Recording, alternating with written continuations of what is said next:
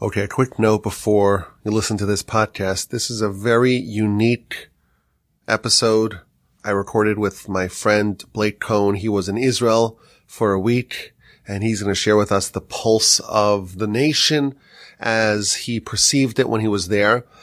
Uh, because Blake is in Denver and I'm in the Torch Center in Houston, Texas, we had to record it asynchronously and uh, the plan was that I would record it on my device and him on his device, and then we would merge them together. But uh, alas, there was a little bit of a technical problem. So thankfully we had a backup. We had a redundancy. We actually used the Zoom to record it as well. Uh, but the audio quality is quite poor, particularly on my end. Now, thankfully he did most of the talking. Uh, he's going to be sharing his story. He did most of the talking, but I have to warn you, I strive in all my episodes to try to have pristine audio. This one is not an example of what we strive to do. So unfortunately, the audio is not great, but it was a very uh, powerful story that he told about what he experienced when he was there. And I think it's particularly useful for us who live in the diaspora to hear what's actually happening on the ground. What's the pulse of Israel? So I hope you enjoy it. If you can tolerate the poor audio. If you can't, I totally understand that. Maybe this is not for you, but you've been forewarned and I apologize for that. We're still trying to figure out how to do these remote interviews in a more consistent way. This is not the first time it's happened. So forgive me for that. Of course, my email address is rabbiwolbe at gmail.com. And I look forward to your questions, your comments, and your feedback. Here is my conversation with Blake Cohen on the pulse of Israel. I am here with a special friend of mine, a first time appearance on the podcast. It is great to have you on the podcast. How are you doing, my dear friend, Blake Cohen? I am excellent. Thank you. Thank you for having me. Of course. Blake is, a, is an old friend, a listener of the podcast as well. We've become friends over the years. And he's one of my friends that I always say, I have to try to find a way to get him on the podcast. And we actually had an aborted attempt a couple of months ago. You recall uh, we were going to do a podcast, it didn't work out, but now uh, it's here. Uh, please God, we'll uh, have a wonderful, a wonderful, enlightening conversation. I'm looking forward to it. Uh, you were in Israel recently, is that right? Yes, I was. I just got back actually yesterday morning, and I was there for uh, a week. Yeah, and, and, just just we're recording this on Wednesday, November 22nd. I think we'll probably release it maybe uh, early next week, but just to have a sense. You went to Israel you went there because you wanted to, to help, you know, to, to, to pitch in a little bit with, with the effort, also to get a sense of what's happening there on the ground. Is that right? Yeah. You know, I think um, like a lot of Jews around the world in the diaspora, after seeing what happened on October 7th, it was so shocking and so horrible and we all wanted to help in some way. You know, everybody I knew wanted to help. And I heard a statistic that American Jews sent $600 million to Israel within the first couple of weeks after October 7th. And, um, you know, it was kind of the only topic of conversation amongst myself and my friends um, during that time. But it's, you know, I'm, I'm sure everybody can relate. There was a real sense of of impotence, a real sense of helplessness um, at knowing that this was happening to our Jewish brothers and sisters in Israel and kind of being stuck here and not being able to participate in whatever it was that they needed on the ground, fighting or, you know, volunteering or, you know, I don't, I didn't even really have an idea of what could be done.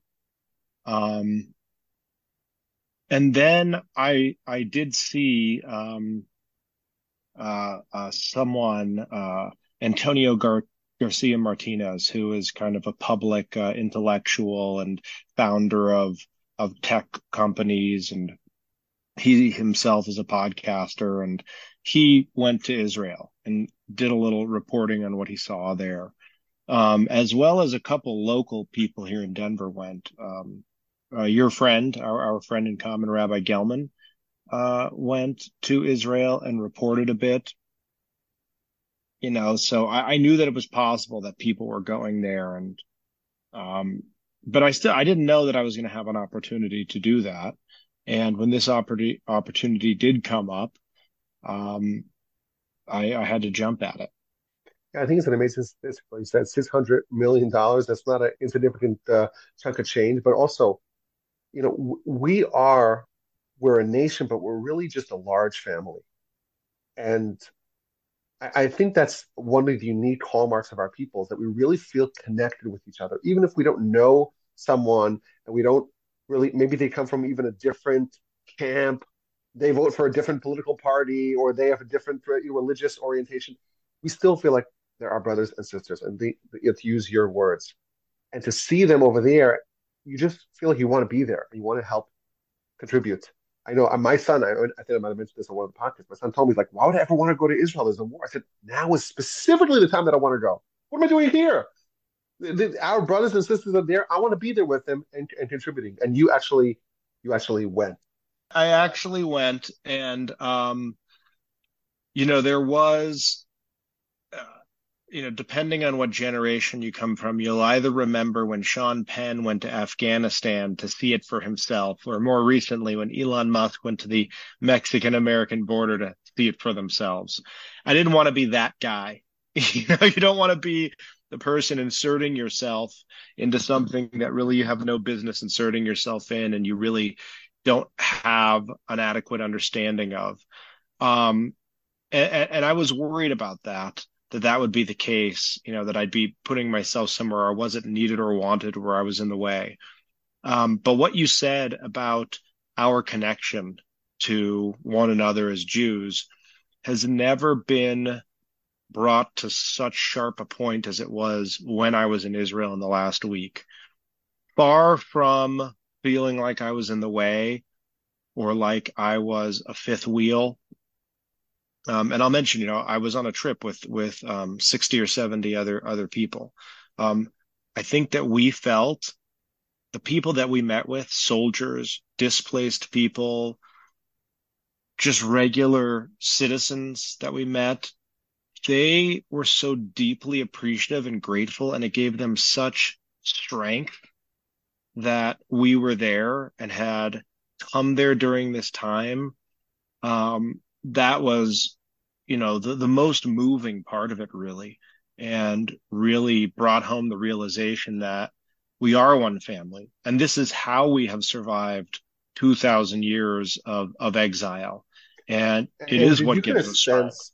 Do you get a sense, Blake, that that feeling of camaraderie and kinship and brotherhood that you felt from the from the locals there, did you feel like they had amongst each other? Because as we know, you know, Israel the last couple of months before this terrible event, it was it was riven with with uh, a fracturing, a schism, a, a, a, fight, really the likes of which we haven't seen in a very long time. And of course, there's you know political uh, uh, factors in it, and this whole judicial debate, but all these protests, and Israel in itself is is a very unusual marriage of so many different types of Jews. Um, in the sense I'm getting, but I want to hear from you because you were there and you got you know a much closer appreciation.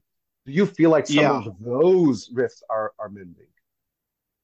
Yes. Um, you know, it, it, really is remarkable because I, I, I followed the judicial uh, reform protests and and movement pretty closely, and I was very worried you know, and I, I, I tried to convince myself that it was all going to be okay, that, you know, in the end, there would be some compromise made. And that was the only way for, you know, Bibi to continue his career was to find a way to make a compromise. But I, I was still pretty worried about it.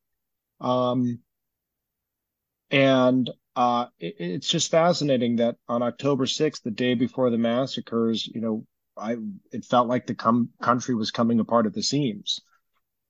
And I will say that there is a range of feelings about how this is going to play out when the war is over.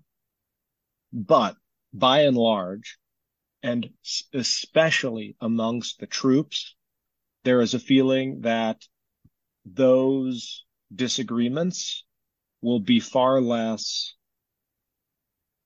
upfront than they were in the past. We spoke to a couple soldiers at one of the um, bases we went to, and um, one of the guys was pretty far left, the other was pretty far right.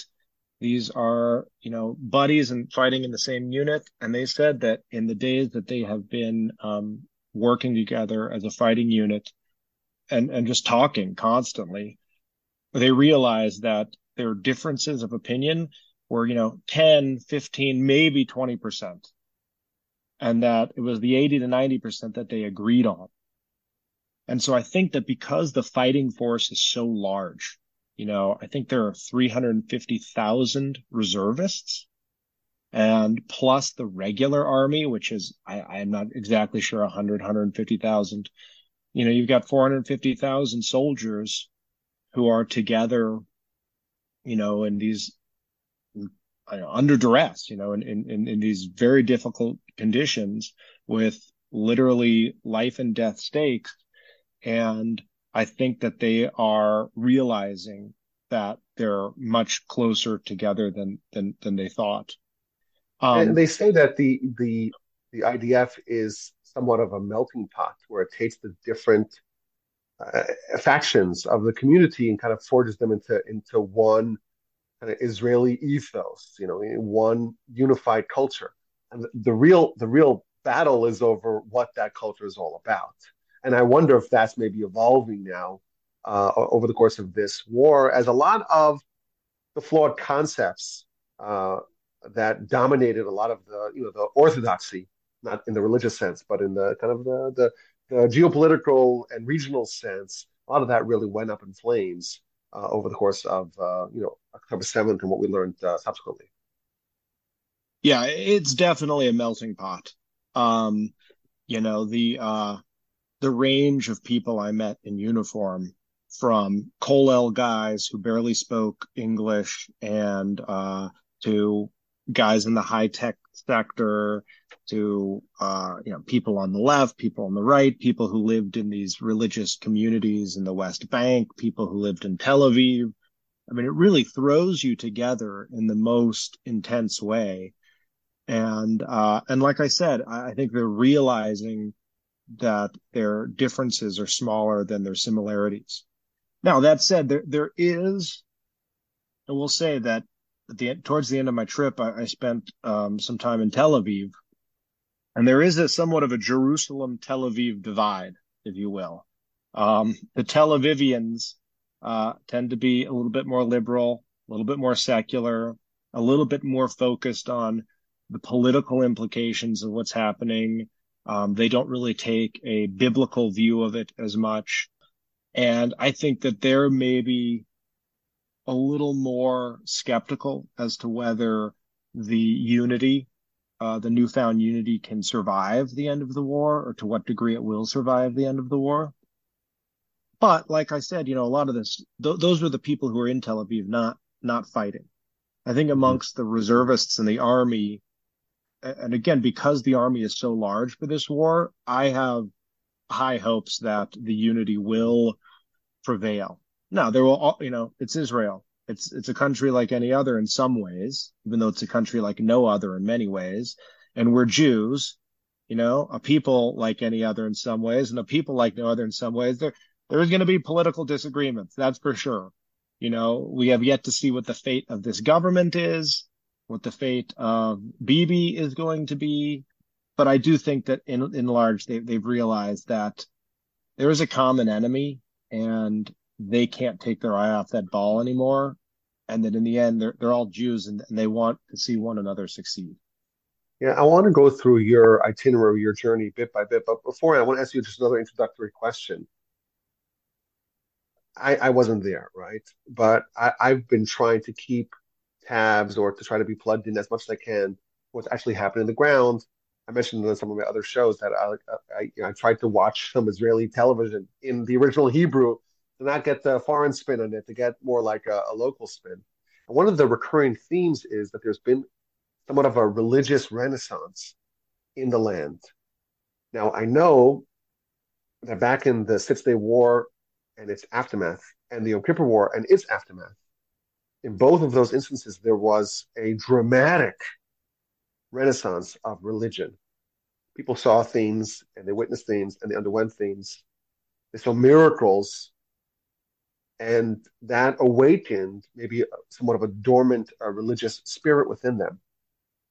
From what I've seen as an outsider, it looks like this current conflict, both the events, the terrible, awful, brutal events of October 7th, but also the war, it seems to me like I what I've heard, what I've what I've again encountered as an outsider, is that there has been uh, an insatiable demand for tzitzis, and people want to wear tefillin, and people saying Shema Yisrael, and everyone's saying Bezrat Hashem with the help of the Almighty. Did you get a sense when you were there that there was somewhat of a, a religious uh, awakening amongst the troops and amongst the populace? You know, um, there there's certainly some evidence to that effect.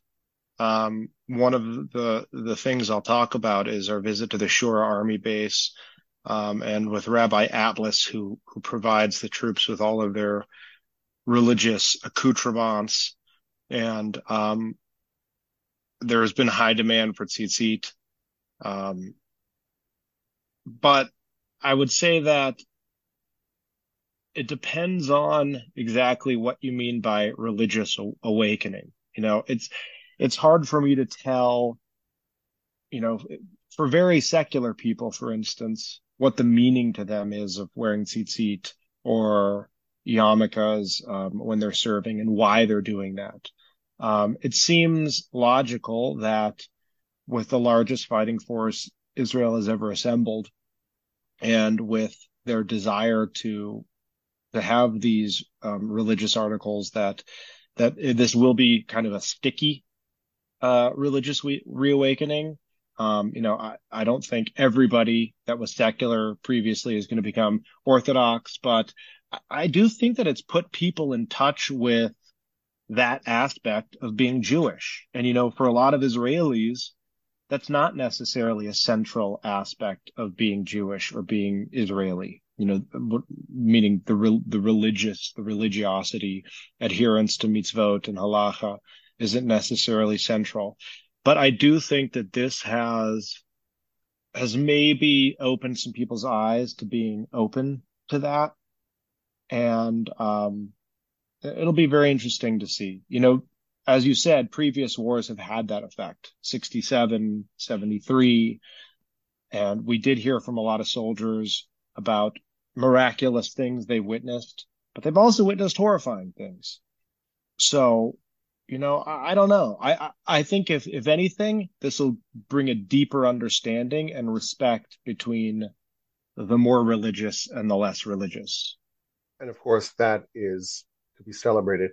Okay, let's go through your trip. You give us again. You and I have not spoken just for the audience. You just gave me a very basic uh, overview. You said, "Hey, I went. Let's go. Let's record. I'm so excited." I don't know exactly what you did. So Uh, talk to me more about what the trip was like and some of the things that you encountered, some of the things you learned, some of the places you went, some of the people you met. Let's let, us let us go through that because let, let's go through that because I feel like it could be very helpful for us as people who did not have that great privilege in a sense of, of the pulse of Israel, the people, and the events happening right now to our brothers and sisters in the Holy Land.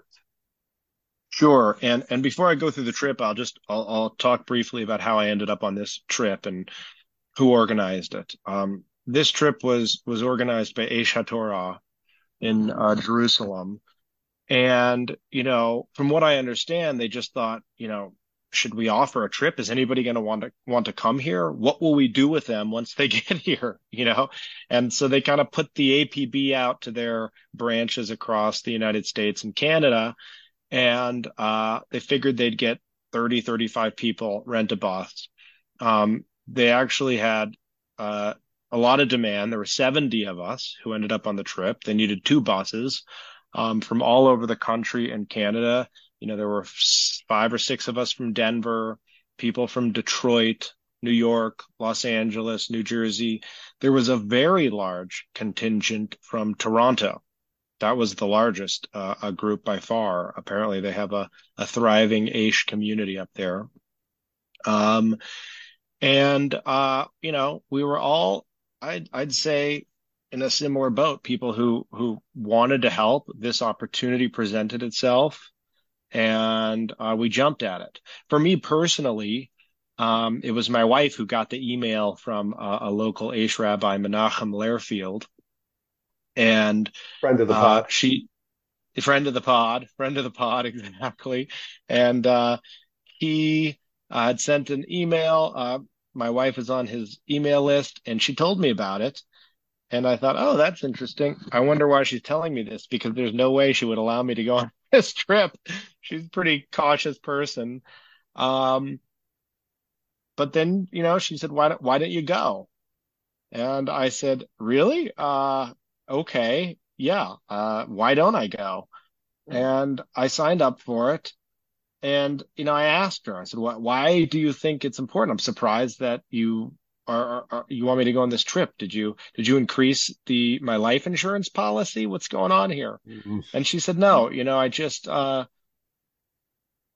you know, I will say, like many of us, since October 7th, I've had a difficult time thinking about anything else. You know, I'm reading the news, I'm on Twitter, um, I'm, I'm on a couple different uh, WhatsApp groups where I get updates. Um, it's been hard for me to concentrate on on other things, and you know, I she said, you know, I just I can't have you pacing around the house like a caged animal all winter. You know, you, you, I know you. you. You need to do something. And she said, also, you know, this will set a good example for the boys. And uh, I was very grateful uh, that she had this perspective. And of course, she's right. It's an important thing to do. And my boys were very scared, actually. They're 11 and 13 years old. And when I told them I was going, they just said, no, you're not going. I said, okay, all right, let me, let me talk to the rabbi and try to get a sense of how dangerous or safe this is going to be. And then we'll discuss it. So I talked to Rabbi Lehrfield. He told me that we would be staying in Jerusalem, which is pretty safe. And we, you know, we were obviously going to have armed guards with us the whole time. Um, and his feeling was that it was relatively safe. Now, once we got there, we ended up very close to Gaza on a number of occasions, very, you know, in the West Bank. Um, so I'm not sure that it was, you know, we, we weren't in Jerusalem the whole time, but still, you know, my own calculus was Hamas has their hands full. The the rockets, uh, the the amount of daily rockets coming into Israel had decreased a lot. Um, so I wasn't too worried about that. Um, as far as an escalation of the war from Iran and their proxies, uh, like Hezbollah, I wasn't too worried about that either because uh, President Biden, and the Biden administration decided to send the two aircraft carriers and a nuclear submarine to the area. So I thought that the chances of, of an es- that sort of escalation were fairly low. And I really thought that the most dangerous thing was uh, being stabbed by a terrorist in Jerusalem, um, which has happened. There was a police officer who unfortunately died um, from a stab wound. And uh, I know that a couple attacks have been foiled um, in Jerusalem. So I thought that was the biggest danger. But it was a danger that I was willing to accept in order to um, be able to lend a hand and, and provide my support.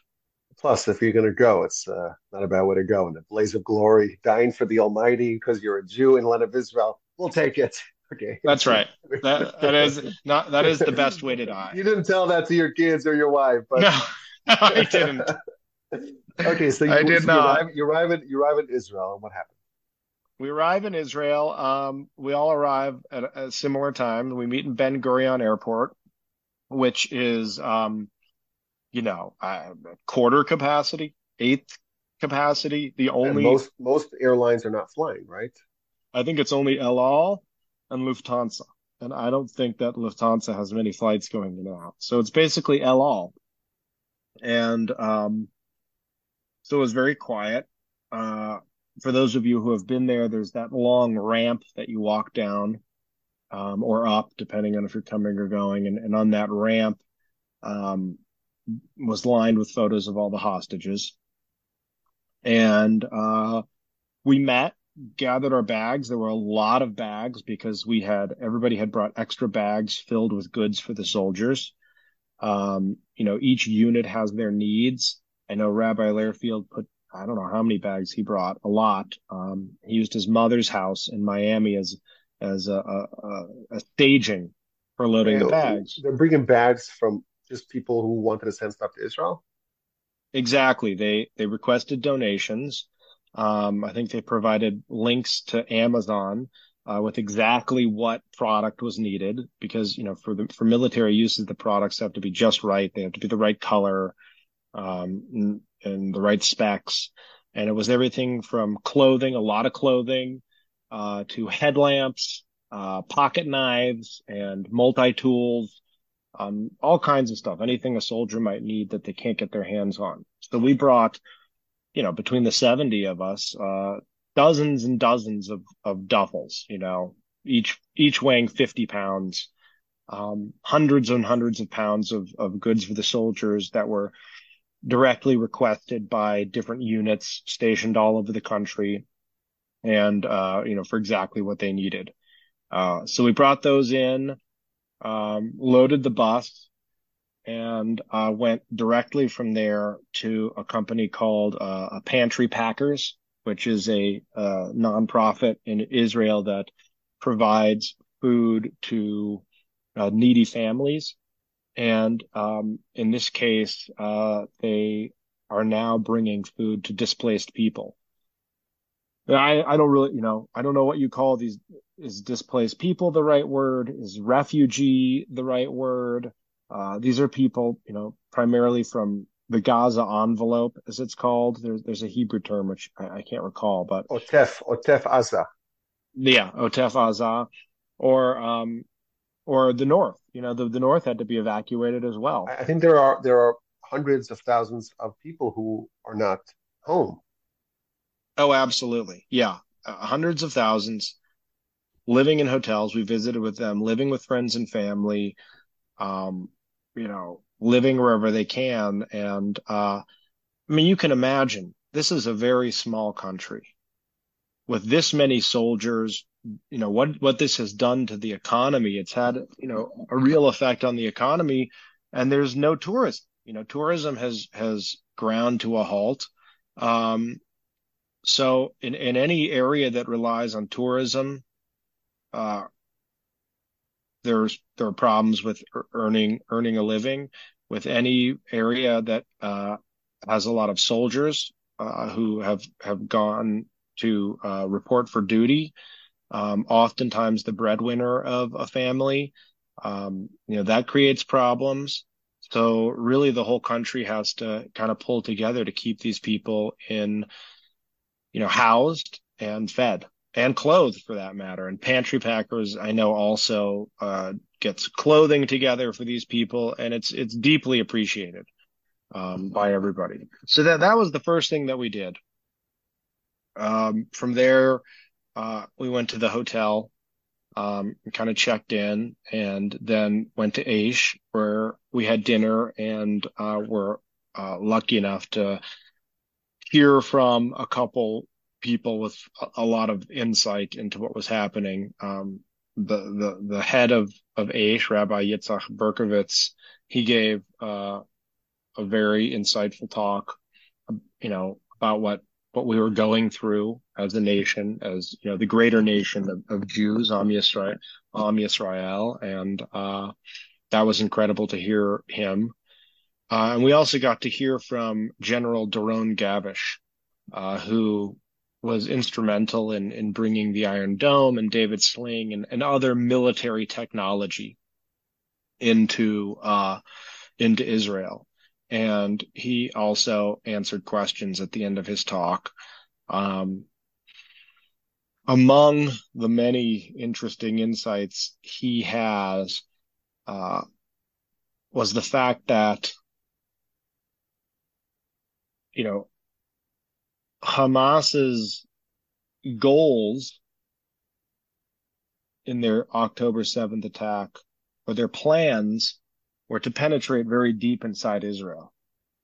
Um, and and I think this is that's an important thing to note that you know to do what they did took years of planning, billions of dollars, real coordination, and uh, and they had lofty goals. Um, they they wanted to get to Jerusalem. They wanted to get to Tel Aviv. Um, now I I don't know to what degree they really thought that, that they would be successful.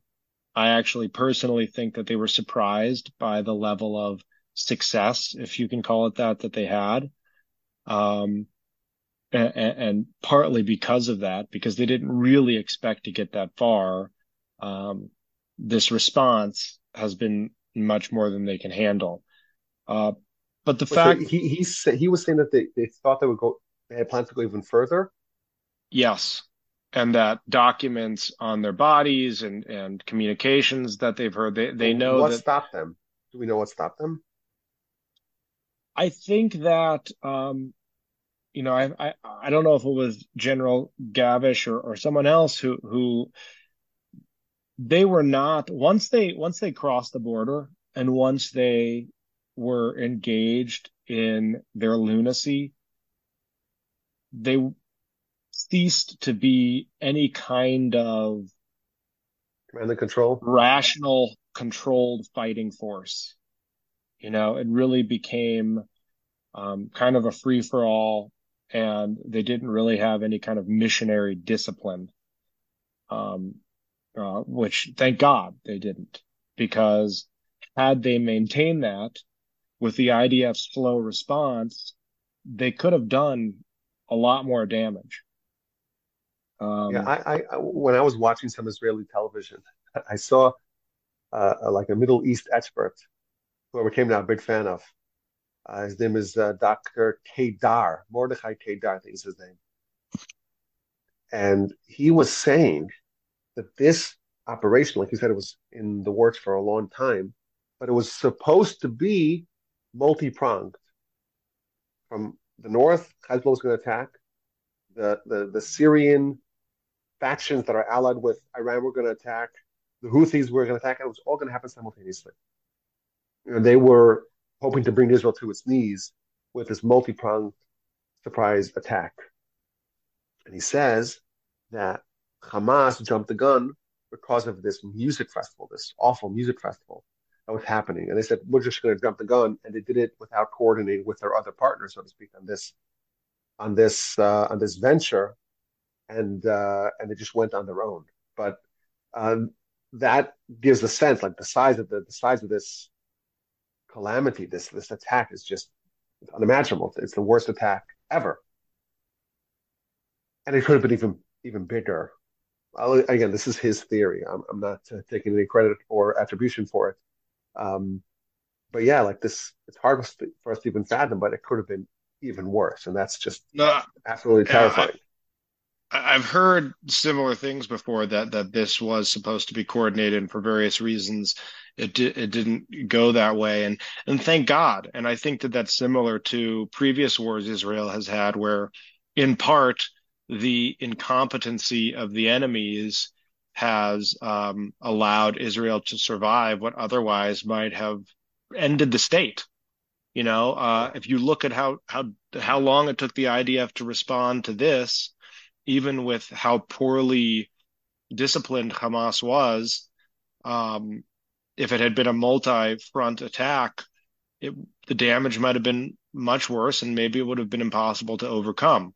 So, you know, I don't know if those are all examples of, of miracles or not, but it is pretty uncanny to see some of the mistakes that the enemies make um, in these situations. And not to say that our side is free of mistakes, as has been, you know, well established and documented. But in addition, I, I, want to point out, it's important to mention, that there were many individuals who grabbed their guns and, and, and headed south. When they heard about it, they heard about this infiltration. Uh, th- there are a lot of very brave soldiers, but also civilians that just jumped right in and took on the danger head on. Yeah, we had the pleasure of meeting with two of them one day and uh, hearing their stories, and I'll get to that uh, uh, later. But hearing their stories was was really truly incredible. And also it's a good example um, you know one of them is not religious. The other one is religious. And hearing some of the differences and kind of what they make of this um, was, was very interesting and their and their responses to it. And i don't know if you know the way they've responded to this is all because of whether or not they're religious or not but two guys who did very similar things on that day saw very similar things you know came away with some some different perspectives Okay, so tell us more about what happened in your trip. So, so Wednesday, our second day on the trip, um, we started out. Uh, we went to a place where we, we made sandwiches for soldiers. Now, this seems, you know, like I assumed that a lot of my time there was going to be spent doing these kinds of menial tasks, you know, stocking grocery shelves, picking produce, making sandwiches. And I was all too happy to do that if that's what was needed. But I will tell you, um, just the experience of making sandwiches for these soldiers in itself was incredibly inspiring and remarkable. And you show up to, uh, we are doing it out of a restaurant called Aroma, which I guess is a, a fairly well known Israeli chain. And I'm not exactly sure of the structure here, if this was donations by the owner of the restaurant or if this was they were just letting you know uh, this volunteer group use their their space. But in any case you go there and the entire place is packed with israelis. Um, all just making sandwiches just nonstop just you know total chaos. You have a handful of people who are kind of coordinating the whole thing. You show up as a volunteer. They tell you what to do and you just get in the assembly line. And uh, this talk is making me hungry. What what kind of sandwiches are we talking about? you know, we had tuna sandwiches. We had uh, okay, I'm out. Sandwiches. I I was on the um, tur- roasted turkey and pastrami sandwich line. Okay, that's closer. Okay, you like that one? That one is good. I will say the bread was the bread was gorgeous, gorgeous fresh bread. Um, I my job was to put the meat on the bread after someone else had put mayonnaise on it, and the next person put the tomatoes and pickles on it, and then the person after that wrapped them. And wow. to my right was a 15 year old girl who uh, didn't have school and decided to come make sandwiches. To my left was a retired Orthodox woman who decided to come make sandwiches everybody was there. Little children, lots of little kids were there, like elementary school age kids running around, helping, doing anything needed, bringing boxes back and forth, throwing things out, you know, getting you extra ingredients that you needed. Um, lots of retired people, um, but also people, you know, to their way to their shift at work or on their way home from their shift at work uh, who would just stop by for 20 minutes, 30 minutes, an hour because they wanted to pitch in. Um, you know, those who, you know, were really physically unable to do anything uh, too difficult.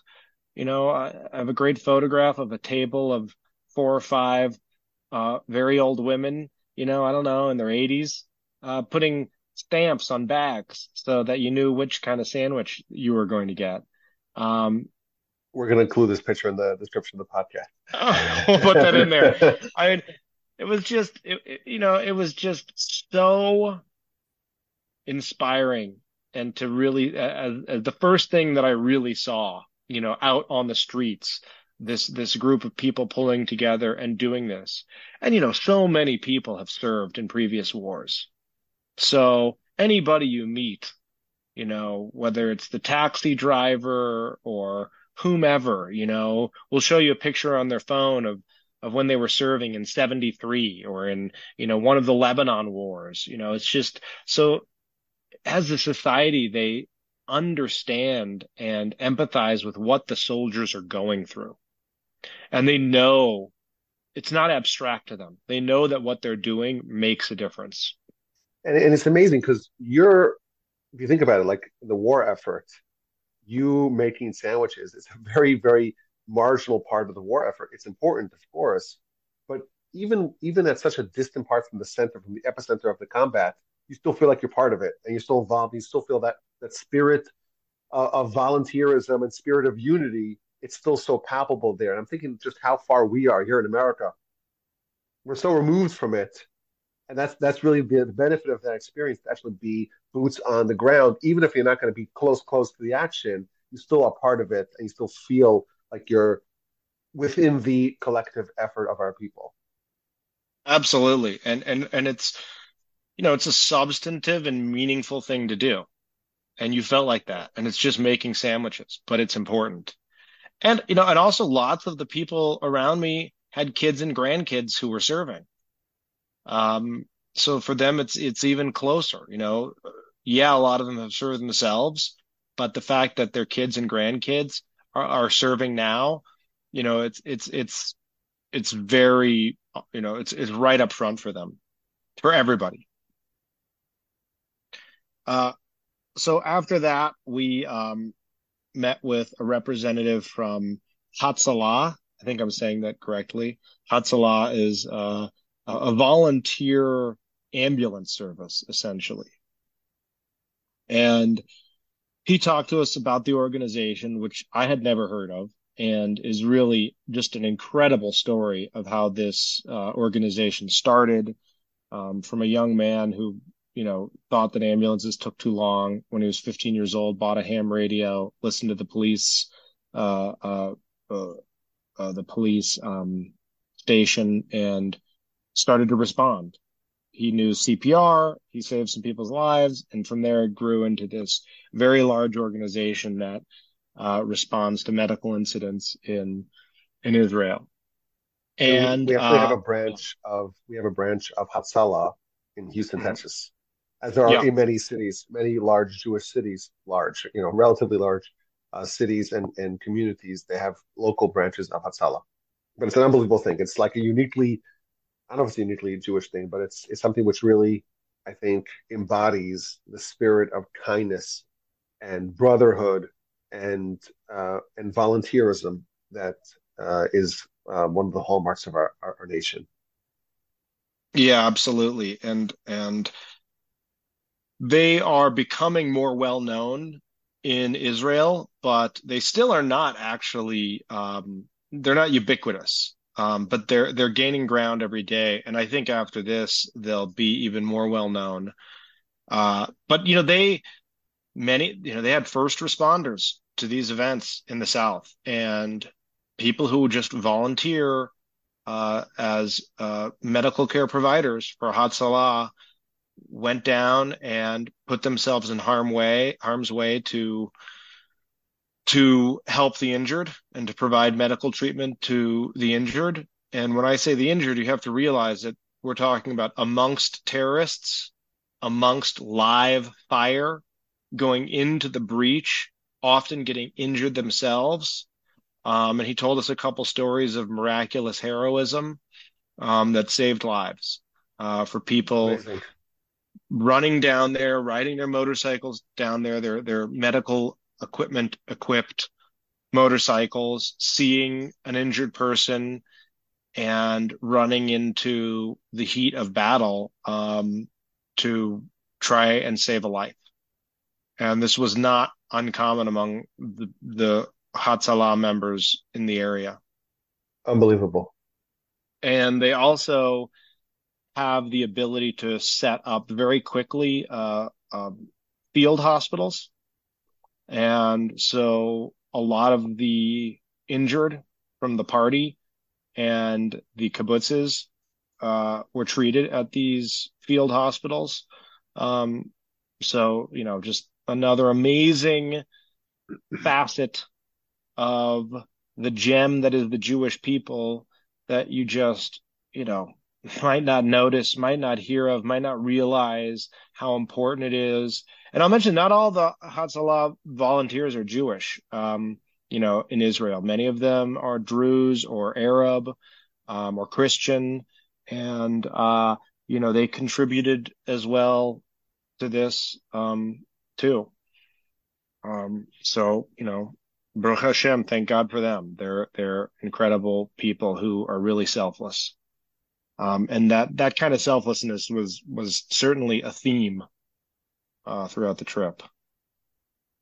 And uh, after that, um, our next stop was really for me maybe the most intense and impactful moment of the trip. Um, uh, we visited the Shura Army Base. This is, I believe, the Army base where the chief rabbi of the IDF um, is based out of. It is also the base where they prepare bodies uh, of soldiers um, and people who have uh, died in combat. I'm just going to give a quick disclaimer. You told me this ahead of time that what you're going to talk about now might be a little bit disturbing to some people. So if someone doesn't have a stomach for it, maybe they should just fast forward a few minutes uh, and uh, if they want to avoid it. But uh, go ahead. So Shura Army Base.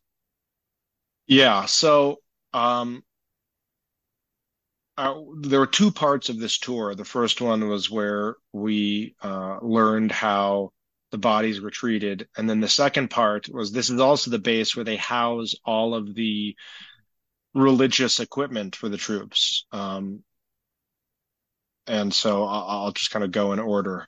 Uh, the, so the first uh, the first part um, we were led by Rav Bensi Mann, who works for uh, Mizrahi in his civilian life.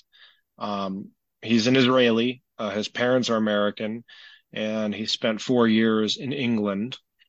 And he came back. Uh, I, I, can't remember if he came back for the war effort or before that, but in any case, he was telling us that he was very disappointed that he couldn't contribute to the war effort because uh, of his health. And he didn't mention uh, what aspect of his health um, precluded him from that, but just that he, you know, felt an intense need to to help. And about that time, he got a call from the army, and they said, "We need you. We need you at, at Shura Army Base." I think it is because, um, if I recall, he has some expertise in the laws around um, death and burial. And so he described for us his experience so so so far. Um, you know, particularly in the days and weeks following October 7th, as, as you can imagine, you know, we've all heard and read and seen videos of all the ways that the terrorists murdered people, um, shooting them, burning them, um, dismembering bodies, um, everything.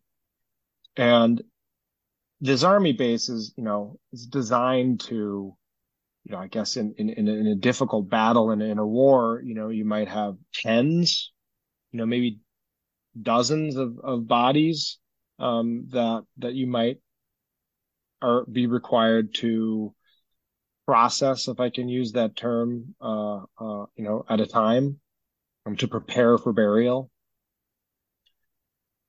You certainly, this certainly was not a base designed with the idea that there would be over a thousand, you know, 1200 bodies, Jewish bodies to prepare, not to mention 700 or so terrorist bodies and the need to differentiate between those, which is extremely complicated in itself.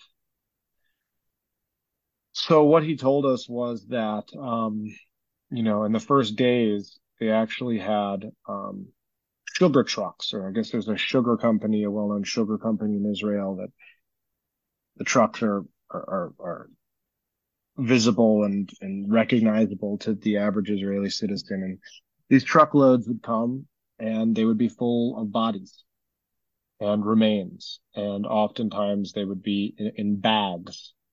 Um, and you know, he he would he would be unloading these bags, and some of them would be very heavy to 100 pounds or more, 250 pounds, and some of them would be very small, um, you know, a few pounds.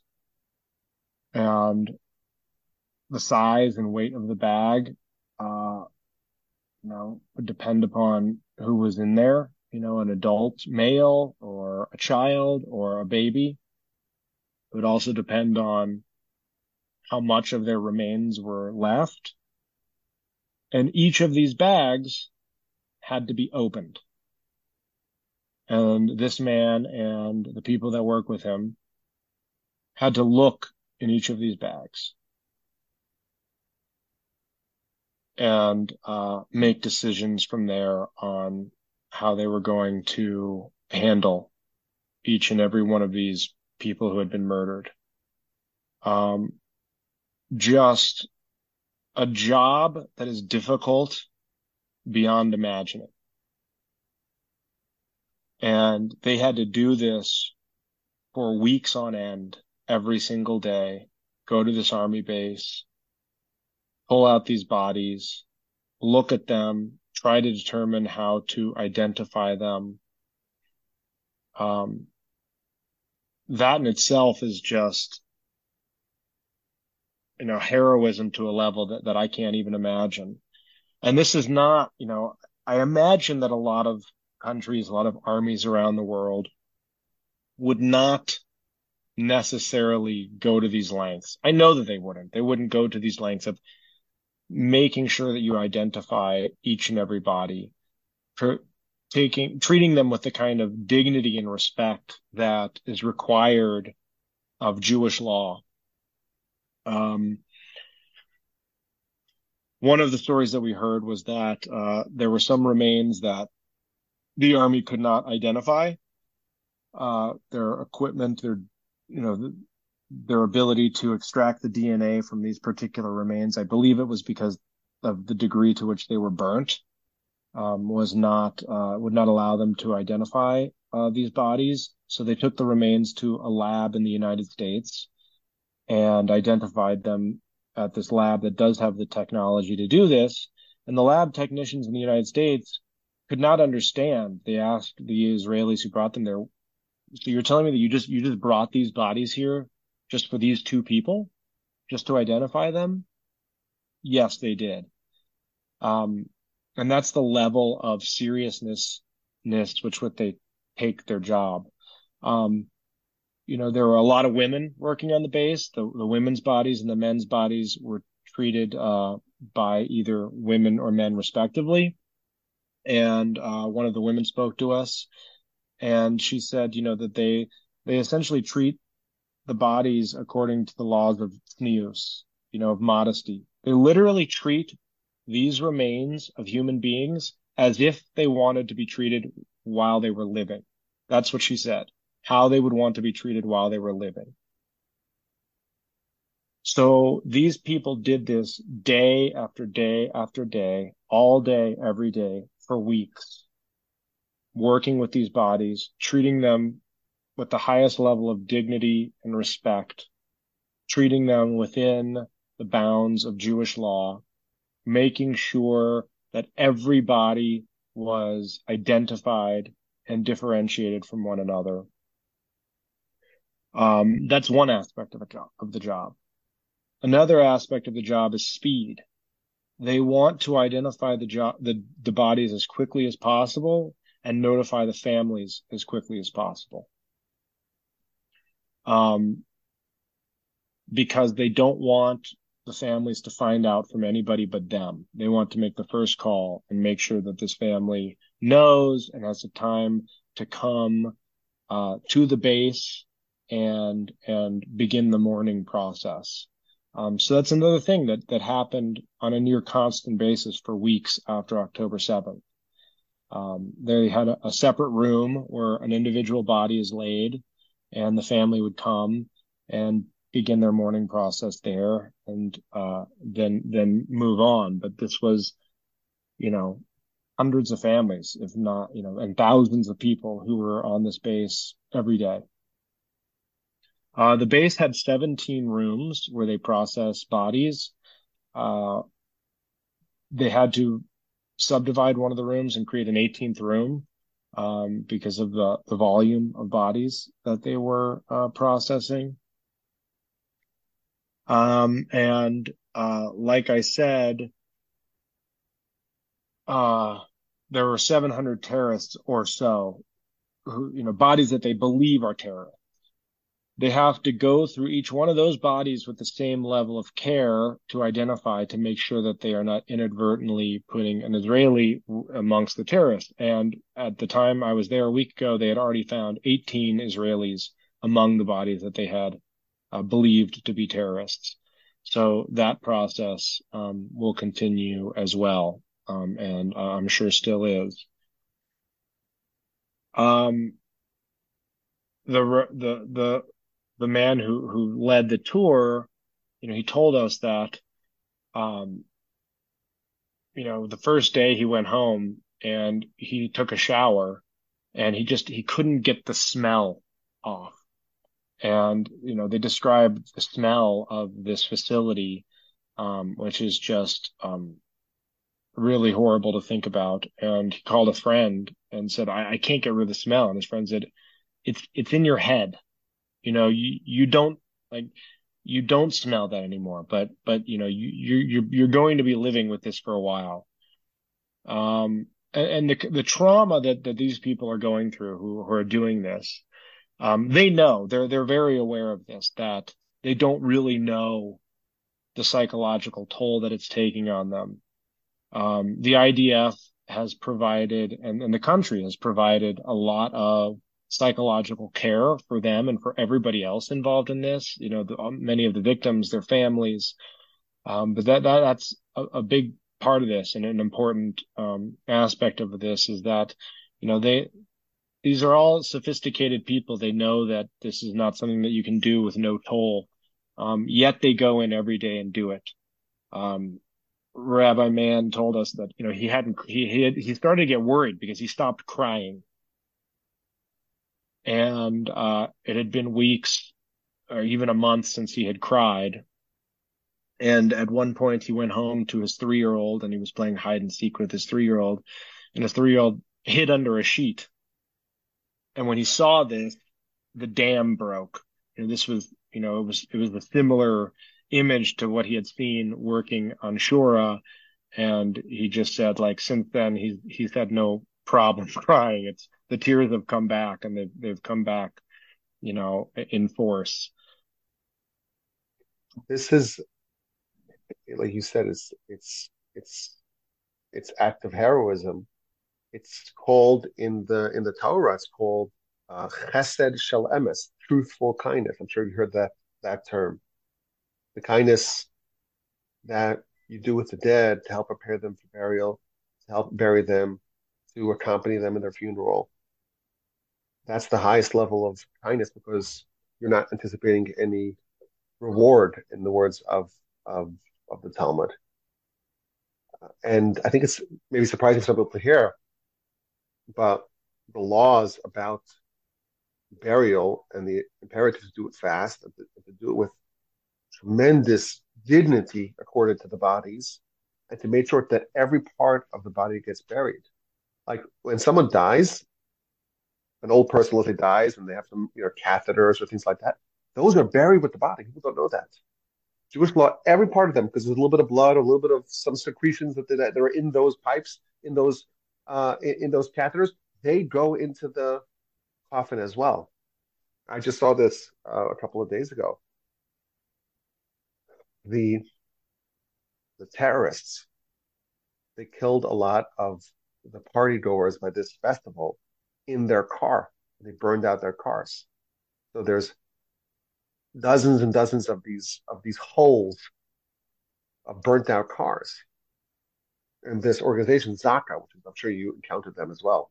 Zaka is the big organization that goes to terrorist attacks and, and, and takes care of, of bodies to prepare them for for burial they go and they try to scrape up and collect every little bit of the body, even even the smallest bit of blood, to, to bury that as well in accordance with the law. But I, I read this maybe yesterday or something like that. They couldn't get all the human remains out of these vehicles, and they made a decision to bury the actual cars. I don't know if you saw the story, which is I did not. First time it's I I, I always saw the headline, but the first time it's ever been done. But they're taking these hulls of cars, these these empty, burnt out cars, and they're going to bury them because there's there's so much you know human remains just all over embedded into the walls of the car. Yeah. Well, you know, um, on the army base, they did mention that, you know, how closely they're work, working with Zaka as well as other organizations, um, and how it really is a collective effort. But Shura and Zaka and, and what they do, to me, first of all, I'll tell you, I, I've never cried so much in a week as I have on this trip. I mean, it was just, you know, you could not, everything, everything was so emotional and, um, so real. And, uh, I'm not a crier, you know, but like you just, it, it's the only way to, to, to relate to what's going on in, in, in an authentic way and and everybody you know i mean you didn't even have to look around. You just knew that everybody was crying you know as you're seeing this among many other things that we that we've seen. But i think that why this particular uh, experience was so powerful is to me this is this crystallizes what the jewish people are about that even in death, the amount of dignity and respect you have for human life is at the forefront of everything. You know, this is that in tragedy, in the horrors of, of what these people see, you know, this to me is what it means to be a light unto the nations. You know, to show that the humanity the humanity, the importance of humanity, the, the primacy of human life, of dignity and respect for human life, to go to these lengths to acknowledge that these remains are the remains of a real human being, an individual, to be treated as individuals, that it's in such stark contrast to the people who perpetrated these crimes and these murders. And it just it blows my mind that that people can't see this that there are so many people who fail to see this who have such a difficult time recognizing this. And that's one of the reasons why i think that what they're doing on this army base what zaka is doing what the people at shura are doing is so important to get out there because it really it really shows uh you know the the best of of of what we are as a people and and what Torah is. Yeah, it's one of the lines that we read in the Mishnah that really reverberates in the heart of our nation is that if you save one life, you save the whole world. Every person has to say the world was created for me. That's the value that we accord in a single life. And this is, is manifested, of course, in the in the hostage negotiations, because you know we'll we'll we'll give up um, 1,200 soldiers, 1,500 soldier, soldiers, what, for one? It turns out that that might be a fair exchange because the value that we place upon one life is really effectively infinite. Yeah. Now, when you were there, were they still doing this process of identification, body identification, or they had completed that? It had slowed down a lot. You know, obviously it, it, it continues because soldiers um, are continuing to die, but they had finished most of the victims of October 7th. And at that point, I think they had turned their attention to the 700 bodies that um, they um, thought were terrorists. Um, I- am not sure what they're going to do with those bodies. I have a feeling that the enemy will not care and uh, won't really care if those remains are returned to them or not. Um, uh, so that process is ongoing. Um, but you know, as we walked through the halls, you know, I don't know if it was in my head or not, but I could detect a certain odor, um, a certain smell. Um, you know, they keep it very clean, but I did see, you know, a clump of hair, you know, that I just wondered where it had come from. And, um, you know, uh, it's uh, it was a huge operation um, mm. to go through that. Um, Tell us more yeah. about the other uh, aspects of this army base.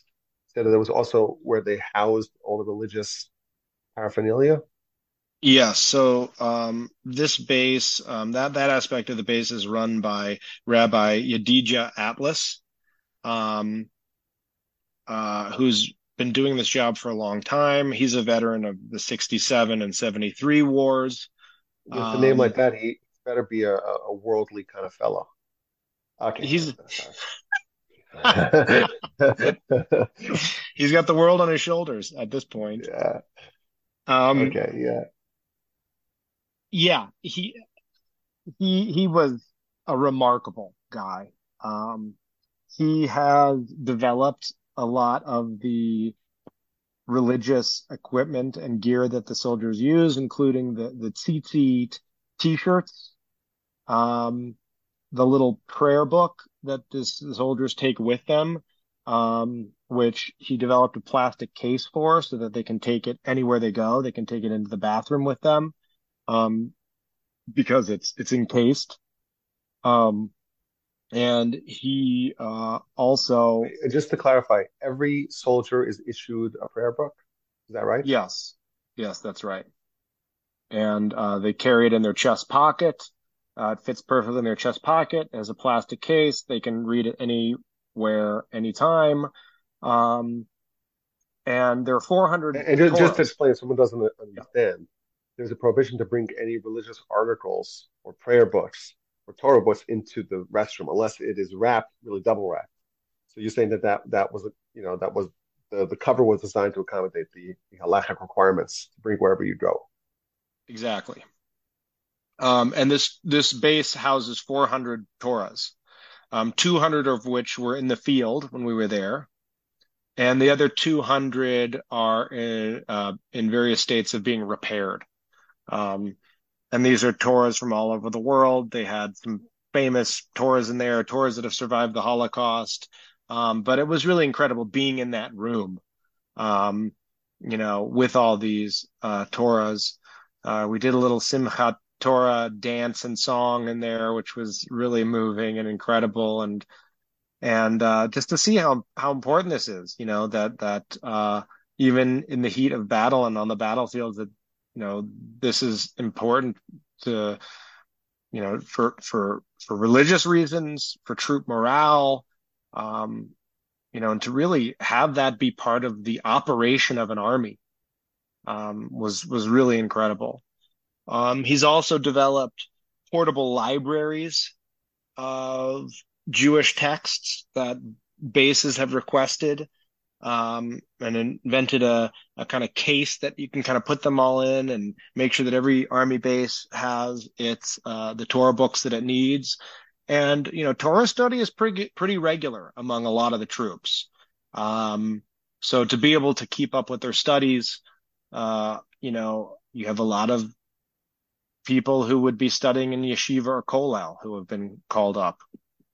Um, and uh, so, you know, that that was really incredible to see just the sheer numbers. You know, hundreds of thousands of prayer books and and tzitzit that they're uh, providing to the soldiers. Uh, and yeah, that that was really a, a, a special experience. And and, and it's Rabbi kind of surreal if you think about it from a historical perspective. If someone told you like 200 years ago, in, in 1823, that in 200 years there's going to be what seven million Jews living in Israel, and they're going to have an army where they have 400 Torah scrolls. if you told someone that 200 years ago, they'd say, "Okay, definitely Messiah came." Right? There's no other way to interpret that. Well, there's something know, really. That beautiful, beautiful and uh, and powerful and historical about it. Absolutely. Uh, you know, I'm sure many people have re- read uh, Mark Twain's account of uh, Palestine in the late 19th century or the middle. Uh, I can't remember exactly what year he was there, 1860, 1870. And he just describes the utter wasteland, the utter uninhabited wasteland that he experienced when he was there. I'd love for him to you, I will tell you that that is predicted in the Torah. The Torah itself says that when we leave, the land will be desolate and barren and fallow and bereft of life and vitality. So it's it's a beautiful illustration of of the predictions of the Torah actually coming true, where we left and for a couple thousand years, or almost two thousand years, it, uh, obviously there were always some you know pockets of of life and civilization there, but for the most part, it was empty. And look at it now; it's just it's it's flowering, it's it's it's blossoming, and uh, it's booming, and no one's going to say that it's perfect, but it is a beautiful thing to appreciate from a historical perspective. You know, a thirty thousand foot vantage point of history. It's a beautiful story of transformation. Yeah, and, and an incredible uh, and unique story of transformation. And you know, Nachmanides, Ramban also, uh, you know, uh, uh, I think mentions that the the land will never thrive until its children return to it. And he lived there, um, I guess, in the what is that, the 13th century, beginning of the 14th century, and um, it was pretty thinly populated when he was there as well. I'm not mistaken. 1260s. Yeah. yeah, and and he mentions that as well, and the the sheer vibrancy of the country, from agriculture to high tech, is it's undeniable. Yeah, and I always say that when I went there, I've been there since we lived there before 2012, and I I've been back now. I came once in 2015, 2017, 18, 19, 20, and then a couple of times last year. So I've been back, you know, seven, eight times. And ever since I started doing the podcast, I would go there and I'd bring my microphone and all my paraphernalia. And I actually was recorded by the Kotel uh, in 2018. I, I, I went through the um, through the metal detector, and they like, so you can't bring that with you. And but the guy was on his phone, and he kind of put it away. So I, so I just grabbed it and went and bolted. So they could have arrested me. Uh, but then yeah. at a subsequent time, I was in Jerusalem, and I'm like, there isn't a single quiet spot to record. There's nowhere. It's it's always loud and bustling, and it's alive and vibrant, and there's always construction, and there's always people, and there's cars, and there's beeping. There isn't a quiet spot in the whole country. Oh, the whole country. But I, the, the most recent time that I went, I said I'm I'm doing my podcast ahead of time. Sorry, I'm I'm pre pre-recording. I, I, can't bring my microphone there anymore. It's just too much noise and too much uh, chaos. But uh, yeah, it's, it, it it's is, a miraculous it transformation. It is beautiful to see that. Yeah. Um. So from from there, uh, we went to uh, a hotel. I wish I could remember the name of the hotel. It was a large hotel. It was a nice hotel. Um, and it's it's housing the families um, from Shlomit, which is part of a larger group of of religious communities um, in the Gaza envelope. Um, and uh, so, and and we heard their story. We met with with one woman in particular who was widowed um, that day. Um, but this is, you know, one of the things I love about Israel is the variety of religious practice and the variety of ways of of being an observant Jew. So this is one of those communities where you know all the women have these beautiful head wraps and dresses, and the men are all wearing like jeans, t-shirt, tzitzit, a woven yarmulke, Birkenstocks, and of course an Uzi you know, or, or whatever the M16s I think they carry, you know, uh, in, in Israel. That's what the IDF uses and uh, you know they're young. It's a, it's a, it's a young community. Um, lots of little kids, and uh, they're all housed in this hotel. And um, you know, you get there, and the first thing I noticed was that it was very loud. Lots of kids running around, playing, yelling, crying. The mothers all walking around trying to figure out what's going on. And this whole community has been put in this hotel and, you know, thank God they have a place to go, but it, it, it can't be comfortable. Um, in any case, we talked to, to one woman or one woman addressed us and, and it's funny because you know, one thing that she she had stayed with her family for a while, but then she felt separated from her community. All her friends and and and her kids' friends, especially, missed their friends. Um, her kids missed their friends, and and they decided to move from her father's house um, to the hotel. And you know, she mentioned that you know the one thing that was so hard was that it was so loud all the time, and uh, you know, I, I, I can understand as a parent, you know, you know, it's, it's, it's a lot, you know, it's a lot to be, you know, you don't have a lot of privacy. Um, you know, you, you don't have your own home, your own stuff. And it's really a, a it's, it's not easy to be displaced like they are, uh, away from their jobs and their work. You know, I think, I think it's a, an agricultural community when they come from, where they come from. So I think a lot of them work in that field. Uh, and a lot of the men are in reserves now. Uh, and then we talked to another woman from the community who was, who was widowed that day. And basically what happened to this community was that they heard what was happening. Uh, the, but, you know, nobody had a sense. Nobody really understood what was happening. You know, is it a few terrorists? I don't think anybody understood for hours or days even that it was, you know, thousands of terrorists that had infiltrated. So the 12 man security detail from this uh, kibbutz or community got their weapons. They heard that a neighboring kibbutz had been attacked. And I think the neighboring kibbutz was mostly um, elderly. So they went up and didn't have their own security detail. So they went up to this kibbutz, which was a few kilometers north of where they were, to protect that community.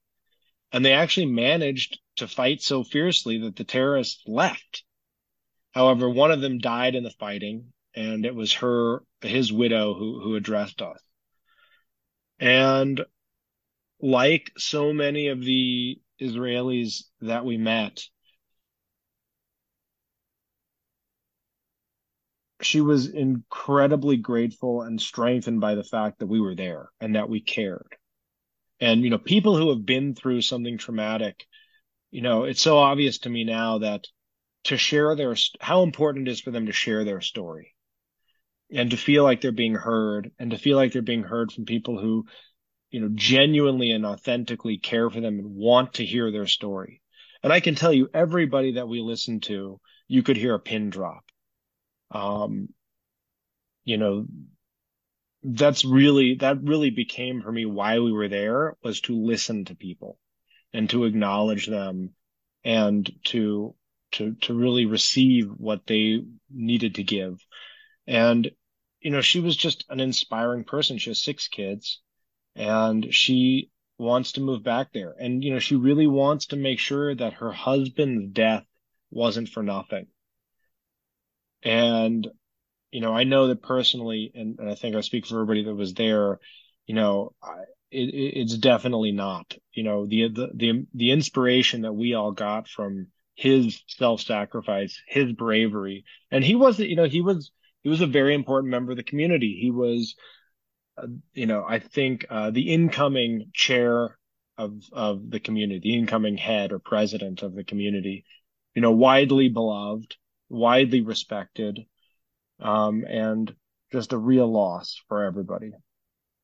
Um, what about the rest of the people? Like, are other residents that you met from the Gaza envelope as determined to go back, as determined to rebuild? Or did you get a sense that some people were saying, we're done with that? You know, the, the, the, the country failed to, to guard us, to protect us. We're out. I think that the primary, for those who do not want to move back, the primary reason is their children. You know, depending on the age of the kid, you know, certainly kids in between, I would say, say seven and 13 or 14 who really understood what happened. It's very scary for those kids, you know, and a lot of those kids, I think it would be very difficult for them to feel safe going back to their home. Um, it also depends on the degree to which the community witnessed atrocities. Um, you know, this particular community did not witness very many atrocities or any really. They managed to escape because of that 12 man detail that, that fought the terrorists off. You know, yeah, they, they suffered a very serious loss, um, with this man who died. Um, but that's different, I think, than Be'eri, um, or, uh, some of the other communities that, that witness more violence. Um, so it's hard to say, you know, it's just, it's really hard to say who will return and who won't. I think in the main, those communities will continue on and a lot of people will move back. I don't know what will happen with a kibbutz like Be'eri, which, you know, a huge percentage of the population was wiped out. You know, there aren't even enough people left from there to go back and rebuild it. You need new people. Um, so I don't know, but whatever decision they make, I'll totally understand and respect. And, uh, you know, it's no human being should ever have to make a decision like this. Um, let, let me just look here, and see what the next thing was.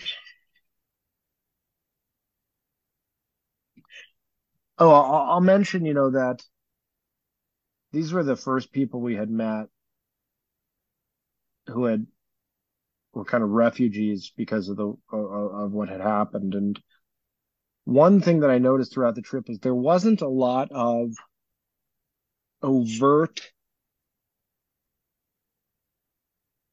cries for revenge. You know, vengeance wasn't top of mind. Um, I, I, I, sensed no, what I would call bloodlust at all. You know, there was a, there was some anger for sure. Um, a lot of it directed towards, you know, the government, um, for not being there, for taking so long to respond, for not seeing this happening. Um, there was an incredible amount of disappointment, you know, disappointment at, you know, the naivete of the country, the naivete of some of the, the, their own communities um, the lack of of preparedness, but there there wasn't bloodlust. There wasn't a deep need to avenge themselves. And you know, I heard I heard something. Um, Hashem Yikom Damam. May God avenge their blood. Damam. Yeah. May God avenge their blood. And I thought that was interesting because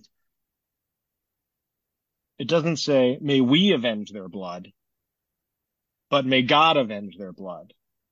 And I think that that was kind of under the surface in a lot of the conversations that I had with people. Like, look, we, we have a mission as a people.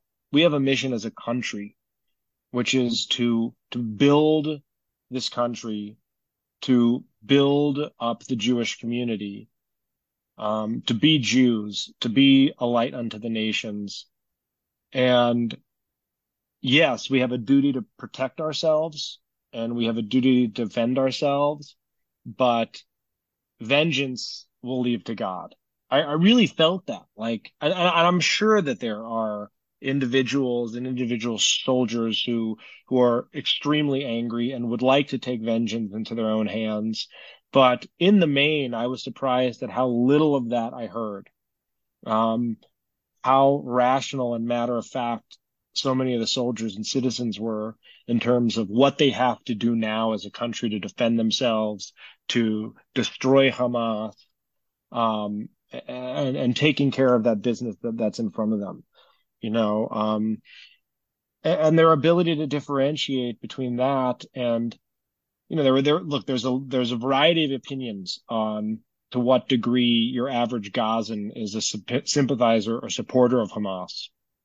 Um, I think the general feeling is that that's pretty ubiquitous there.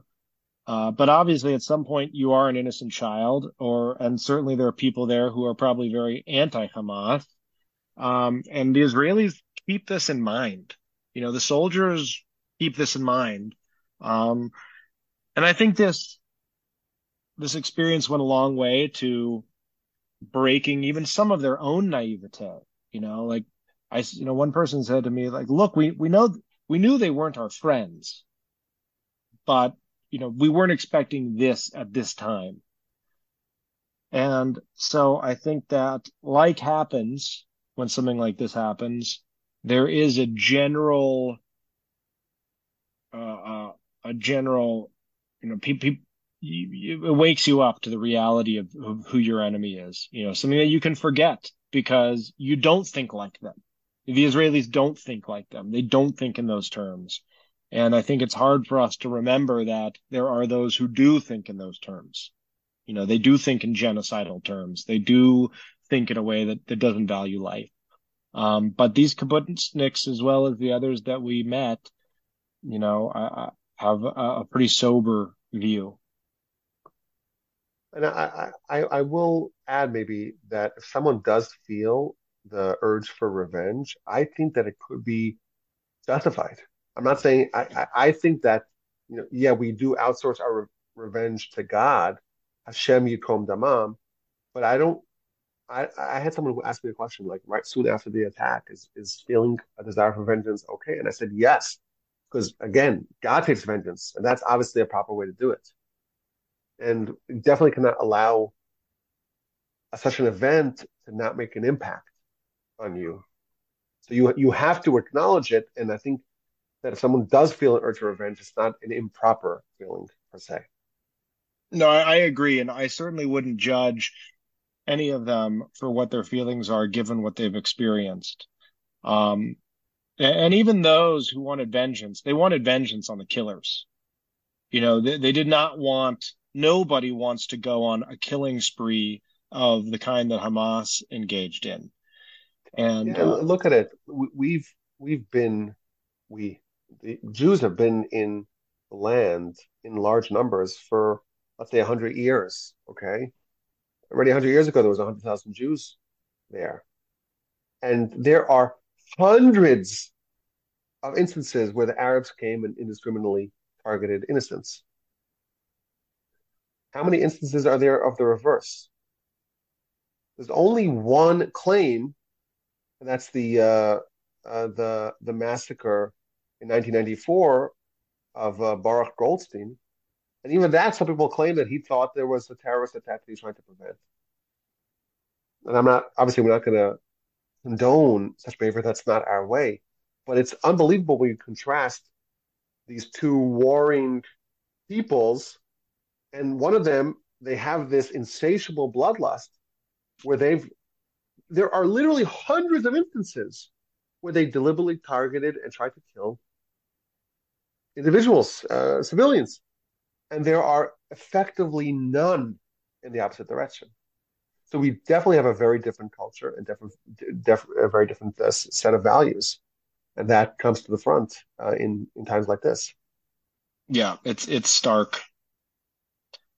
Um, so, you know, to continue the theme of, of differences of response to, to this kind of thing happening, that, that night we had dinner with a bunch of young entrepreneurs who are already working on solutions to anti-Semitism, to um, preventing these kinds of attacks in the future. Uh, just just another facet again of the gem that is the Jewish people. You know, these young people who see a problem and immediately begin to work on solutions. You know, uh, one of them was working on a uh, uh, uh solutions to anti-Semitism in social media. You know, ways of responding to that without using kind of soulless bots to just respond to everything, ways for individuals to kind of apply their own personality and perspective on countering these anti-Semitic narratives on social media. Um, and and I'll, I'll, I'll I don't know all the uh, names of these companies off the top of my head, but for the notes to your podcast, I'll get you links uh, so that you can you can provide them for people. Um, and uh, one guy I talked to He uh, is a founder of a company that has developed a device that decreases friendly fire, which is the largest cause of death in the IDF, and I think the largest cause of death in many armies. Um, so this is a device that goes on your gun, and if you point your gun at a soldier who also has this device, uh, your gun will vibrate. Like, you know, I, I, don't know if you've played video games where the, the controller will vibrate. And, you know, they thought about doing like laser tag. You play laser tag, you yeah. can shoot the, your own teammates. Yeah, like laser tag, basically. And uh, he's, you know, raising funds for this business. Um, but it was just, you know, it was their their energy and intelligence of the whole population is just remarkable. And you just every you everywhere you go, you come across it. You know, the level of of, of education and and and uh, uh innovation is is really incredible. So you know, we had that dinner. I got to meet a bunch of really smart young people. Um, I, at the end, a young woman had mentioned that uh, her brother's unit needed certain right to upgrade their rifle sights, and uh, she had been raising money for that. Of course, when we heard that, we did uh, you know an off the cuff auction and raised the last seven thousand dollars or so that she needed to to get the rifle sights for her brother's unit. Um, so that was that was really inspiring to see. Um, the next day, uh, we got to go to another uh, nonprofit uh, and pick vegetables. Uh, so we got to go and dig in the dirt and harvest sweet potatoes. And this is a nonprofit that usually is providing food for the needy, you know, inexpensive vegetables uh, and healthy foods for poorer families. And uh, now, you know, they've pivoted a little bit to providing food for refugees, displaced people. Um, and it's a great organization. I think it's called Leket. Again, another link I will provide for your listeners in case they want to donate. Um, but that was amazing. You know, you're in the fields, you're picking sweet potatoes, you've got your hands in, you know, Eretz Yisrael and pulling out these giant, gorgeous sweet potatoes. And you know, I was working with a, a couple Israelis, um, maybe in their 60s, who were both tour guides, and not a lot of tour guiding going on right now. So uh, this is how they're spending their time, you know, going out to volunteer. Um, they were both veterans of previous wars as well, and uh, it was just great spending time with them you know, hearing them tell stories. They know, you know, these tour guides, they're so well educated, well trained. They were telling all kinds of stories about the history of Israel and farming and agriculture in Israel. And uh, that was just another incredible experience. Um, after that, we got to meet with uh, an elite fighting unit uh, called Team Five or Unit Five.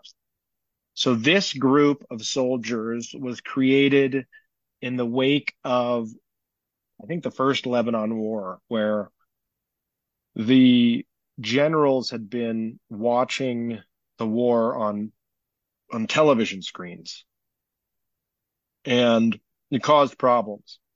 Even though in some ways they had a really great view of what was happening, they weren't able to really feel the war, feel what it was like on the battlefield and they realized that there was there was no substitute for bringing the generals into the fray and seeing what was happening, getting a feel for it, so they could make better decisions. So they put together this team, and what this team does is they send uh, a number of soldiers into the battle to c- kind of clear space, make sure it's safe. They bring the general in, let him get a feel for what's happening, see firsthand what's happening, and then they take them out. Uh, because the this team is going in and out of Gaza multiple times every day. They can't break their routine to meet with us. So they just said, look, we have a training. You can come watch it. Uh, and then we'll spend some time with you after, but we, we, we, can't like take an hour to just hang out with you. So we said, fine. So we got there. We all circle around one of the, the leaders. Some people were talking with some rabbis that were talking and he had to tell everybody to be quiet and to behave like we were in the military. So we all got very scared and very quiet and very military. And it was, it was really funny. And he then, he just, oh, and they held this training at a, what was a, a British police station that was built in, I think, the early 40s. And so you can imagine this British police station that once imprisoned Jews you know, that was primarily who was locked up there, um, were members of the Jewish resistance to the, uh, you know, British mandate. And now it's being used for IDF soldiers to train. It, it looks similar to the, it's concrete buildings. It's similar to what you would see in Gaza. So we walked in and we watched as these, they, they essentially ran this war game where they have the soldiers come in, they're throwing smoke bombs and bombs they have one of the um, soldiers pretend to be injured. You know, they bring the general in. Actually, you know who they chose to be the general? Rabbi Lehrfeld got to be the general, running in between, you know, two soldiers in front of him, two soldiers behind him, in and off the battlefield. You know, you see them pick up the injured soldier, um, bring him back, uh, put him on the truck, and then drive away. It was very intense. It was very what loud. a thrill it, it was thrilling. It was thrilling. Um, and uh, afterwards, they talked with us. Now, the doctor of this unit is, uh, I think, 69 years old. And uh, he moves very well for a 69 year old. He's got to jump on and off the truck and uh, lean over to, to treat the wounded soldier. Um, and so, yeah, there is a, a what? I think the youngest was 19, the oldest is 69 what is that, 50 years, uh, 50 year swing in the, the ages of the, the members of this unit. And then afterwards, they addressed us and they told us really how, how incredible it was that we came and that we wanted to be there and how grateful they were. And it's very, it's very strange to hear this. You know, you, we feel, we're the ones who should be grateful. They're the ones who are putting themselves in harm's way. Um, Oh, what does that say, Clarissa? Ah, I think my, my recording has stopped. I might have to, uh, will you grab Miles? I don't know when it stopped. Well, we, we have the redundancy here because it's still recording Okay. on Zoom. All right. I'll see if he can, uh, maybe he can send that, get it off his phone so we can try to get more of it, um, with the higher quality audio. Um, should we keep going or should I wait till see Yeah, let's just that? keep going. Keep on going. Okay. Um, so yeah, these these these elite fighters who and the, the, this unit, the members of this unit come from other elite units. Uh, so it's it's really a, a mix. Hey, Miles, can you see if you can uh maybe I don't know. So so the members of this elite unit come from all the other elite units of the IDF. And to hear them talking about how moved they were by the fact that we would come during this dangerous time, how much, uh, what's the word? Is it chizik? That, you know, that Is they get? Yeah. Chizik. Strength. Yeah. Strength boost that they get from us being there. And, and, you know, these guys aren't actors. They're soldiers. You know, it's, it was so heartfelt it, that the way that they felt that we were there, you know, this, this group of just regular Jews ranging in age from, you know, I think maybe the youngest people on the trip were in their early 30s, you know, up until, you know, their late 70s. Um, you know, they really, you know, they said it reminds them of what they're fighting for, you know, around the world, that it's not just Israel. They're fighting for Jews everywhere.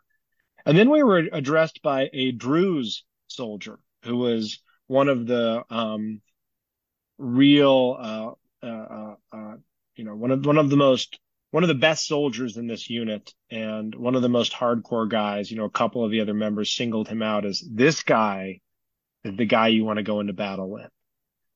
And he came out and he addressed us and his English was not great.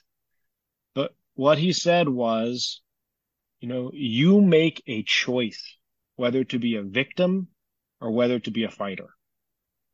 And we are making the choice to be fighters. And, you know, he said, by coming here, you're making that choice. And it was really, you know, it was just incredible. And this was, you know, this was one of those units that puts the lie to the idea that all Israelis are blonde haired, blue eyed European Jews. I mean, there were Ethiopians, there was Druze, there was, there were Mizrahi guys. I mean, it was, you know, really, it, it ran the gamut. Um, yeah, it really was the full spectrum of Jews that, that, that you see in Israel. And they're all in this elite fighting unit, uh, relying on one each other, on, on one another. Um, and then afterwards you start talking to them and you see that, you know, most of these guys are in their twenties and thirties. A lot of them have families, wives and kids at home that they're leaving to go do this. A lot of them have businesses.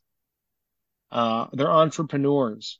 And yeah, they're happy to talk to you about what it's like to go in and out of Gaza and what it's like to be a soldier and the methods of their fighting unit.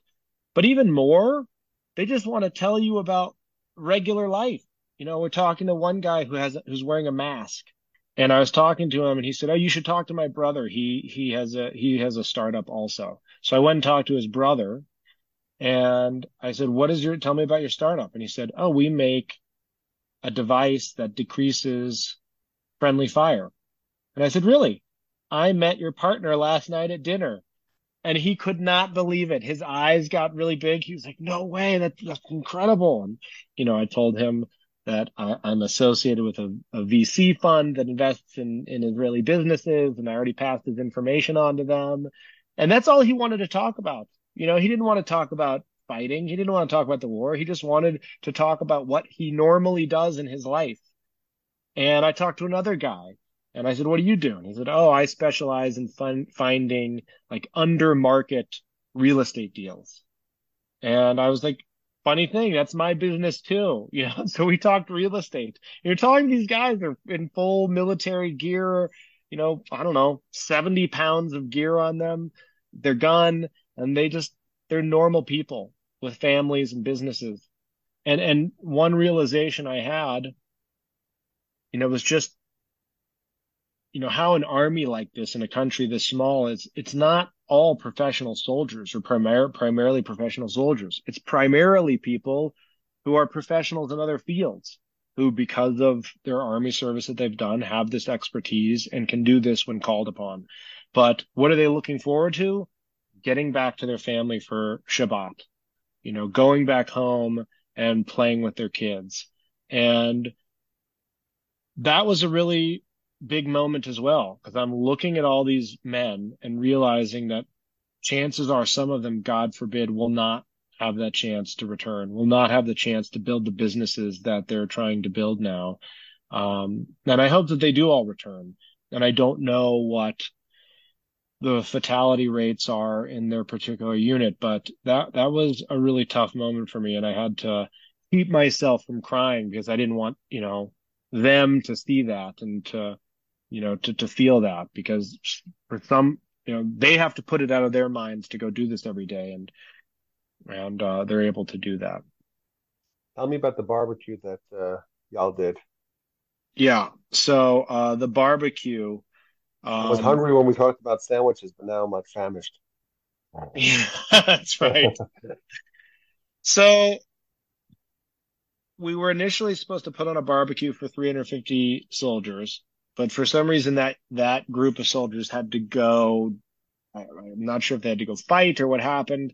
So it ended up being a bigger army base with 700 soldiers. And a very generous man um, from Detroit had donated the $7,000 it cost to feed the smaller group of soldiers. So then we had to raise money again on the bus to see who was going to pitch in to feed the rest of the soldiers, which of course we did easily because we were all very happy to do this. Um, so we went down to a base very close to Gaza. You know, my wife can see my location on her phone. And so she sent me a screenshot. She was like, you're really close to Gaza. You told me we're going to be there. I was like, look, I don't know. I'm the bus driver points the bus in a direction and then I get off and on when he tells me to. You know, what can I say? And, uh, they asked us not to film, uh, in this with, you know, outside of the army base. We were allowed to film in it and they had these giant walls that they had put up um, around it. And, and this is a makeshift in. base. Is that right? Yes. Yes. Yeah. This is not a base that would normally be there. Um, and you walk in and there are just hundreds of soldiers of all ages, shapes, sizes, men and women, you know, sitting around looking at their phones, smoking, drinking, talking, eating, and you just kind of go in there and you just start talking to people. And again, you know, the first guy I started talking to, uh, his English wasn't great. I said, what do you do? He's a Kollel guy and, uh, he's in military intelligence. And, um, here he is, you know, and we talked, we try, I tried to talk Torah with him a little bit, but his English wasn't great. And he's, you know, many levels above what I, I'm sure what I would be able to understand anyway. He was studying Baba Basra. That's his his uh, book that he likes. Um, and Blake, you gotta uh, take him on. You gotta, gotta defend, the honor, defend the honor of the podcast. I'll I'll go back. I'll I'll track him down after studying for a couple years and and see what I can do. Um, and uh, you know, talking to other people who run businesses. I talked to one guy who is in army engineering. Um, and he, he said that he had really wanted to move to the United States. Um, but that actually, since this had happened, now he wants to stay. Um, and I, I had a realization on this base, which is that, you know, the IDF is the most moral army in the world probably the most moral army in the history of combat. Um, and several people told me, often to the detriment of soldiers. You know, they will they will put their own soldiers in harm's way and at risk uh, to to be as moral as they are and to be as careful to avoid civilian casualties as they are. Which, in my opinion, is a mistake. Yes, I and I think that. I think many of the soldiers felt that way as well. Um, but it is also unquestionably the most educated army in the history of warfare. The level of education that the average person has, and you know, the, the regular troops are pretty young. They haven't been to college yet often. Um, but they're, you know, the education that they get in schools in Israel is excellent. This was not you know, and again, I'm sure this happens, but by and large, the dignity and respectfulness of the troops. You know, look, I don't know that much about the military. I wasn't in the military in the United States either. Most of what I know for from it is about is from movies. Um, but this army does not behave in the way that you see armies behave in American war films. You know, they're very dignified. They think, they talk, they talk a lot about politics. A lot of the guys on that base, you know, wanted to engage in discussions about, you know, the political reasons that they were in this position they found themselves in. Um, you know, they wanted to ask me about what I thought was going on in the United States and the college campuses and academia and around the world with the, you know, pro-Palestinian marches. They wanted to know about the march in Washington. You know, these were heady conversations for soldiers who are going into battle. And, um, you know, look, it could have been at a kiddush. You know, I, that, that's how you feel talking to these soldiers. Like these are just the same conversations and the same types of people that you'll talk to in shul for, for kiddush. And, uh, you know, you, this feels like family feels like home. It's, it's just, you know, it's an instantaneous connection. And, you know, another thing we do, you're handing out, you know, these letters, uh, and pictures that you, that we brought from kids. And it seems silly, you know, like they're going to battle. You're going to give them a, it makes a difference. Like it, it, it, it, again, it gives them incredible physic and it gives them strength and they feel, they, they realize that we are all thinking about them and caring about them wherever we are in the world and that we're watching them and that we're, we're praying for them, you know, and the praying, you know, like that is important for them. Even the ones that are, you know, more secular to know that we're out here praying for them was so important for them. Um, yeah, and that that was a theme that came up a lot too. Is is they are seeing what's happening in the news. They're seeing the anti-Semitism that's out there, and they feel they do feel um, embattled, and they feel lonely, and they feel um, abandoned in a lot of ways. And uh, it's it's not it's not good for their morale. So to go there and to to let them know, like, look, you know, I would tell them nobody talks about anything else the entire Jewish community can only think about what you are going through right now. And I'm one person, but I'm here as a representative of the entire 80,000 person Jewish community of Denver. And, uh, and I can assure you that they are all with you and care about you. And more people would have come and more people will come. Um, and I, and I think that's especially really after this podcast after this podcast, I was like, I'm going. That's right. That's right. And I would encourage anybody listening to this podcast, go, please go. Um, you know, we can put you in touch with people at Aish or you can put together your own trip, but there, there's no reason for you not to go. It's, it's, it, it's a very important thing to do right now. Let me ask you a personal question. You get a, a sense that maybe you belong there? Like I, I've been having this feeling the last couple of weeks. You know, we lived in Israel for five years after uh, we got married, and my three older children were born in Jerusalem. We moved to Houston, and I did get a, a, a growing sense, just personally, a feeling that like I really don't belong here. I belong in Israel. Did you get a similar sense, or maybe other people on the trip get a sense that even though you know we're from Denver or we're from Toronto, wherever we are, we really our hearts are here, but really we should be living here as well. I mean, yes, but I'll give the disclaimer that I've always felt that. but this definitely put a fine point on it. And, um, you know, I became very determined to find a way to buy some real estate in Israel. Um, and, you know, I don't know if I will move there right now.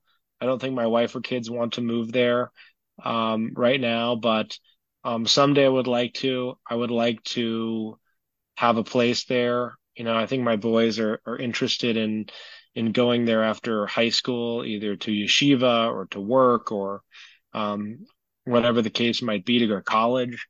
Um, and uh, I, I'm very focused on that right now, on finding a way to to eh, to, to buy real estate there.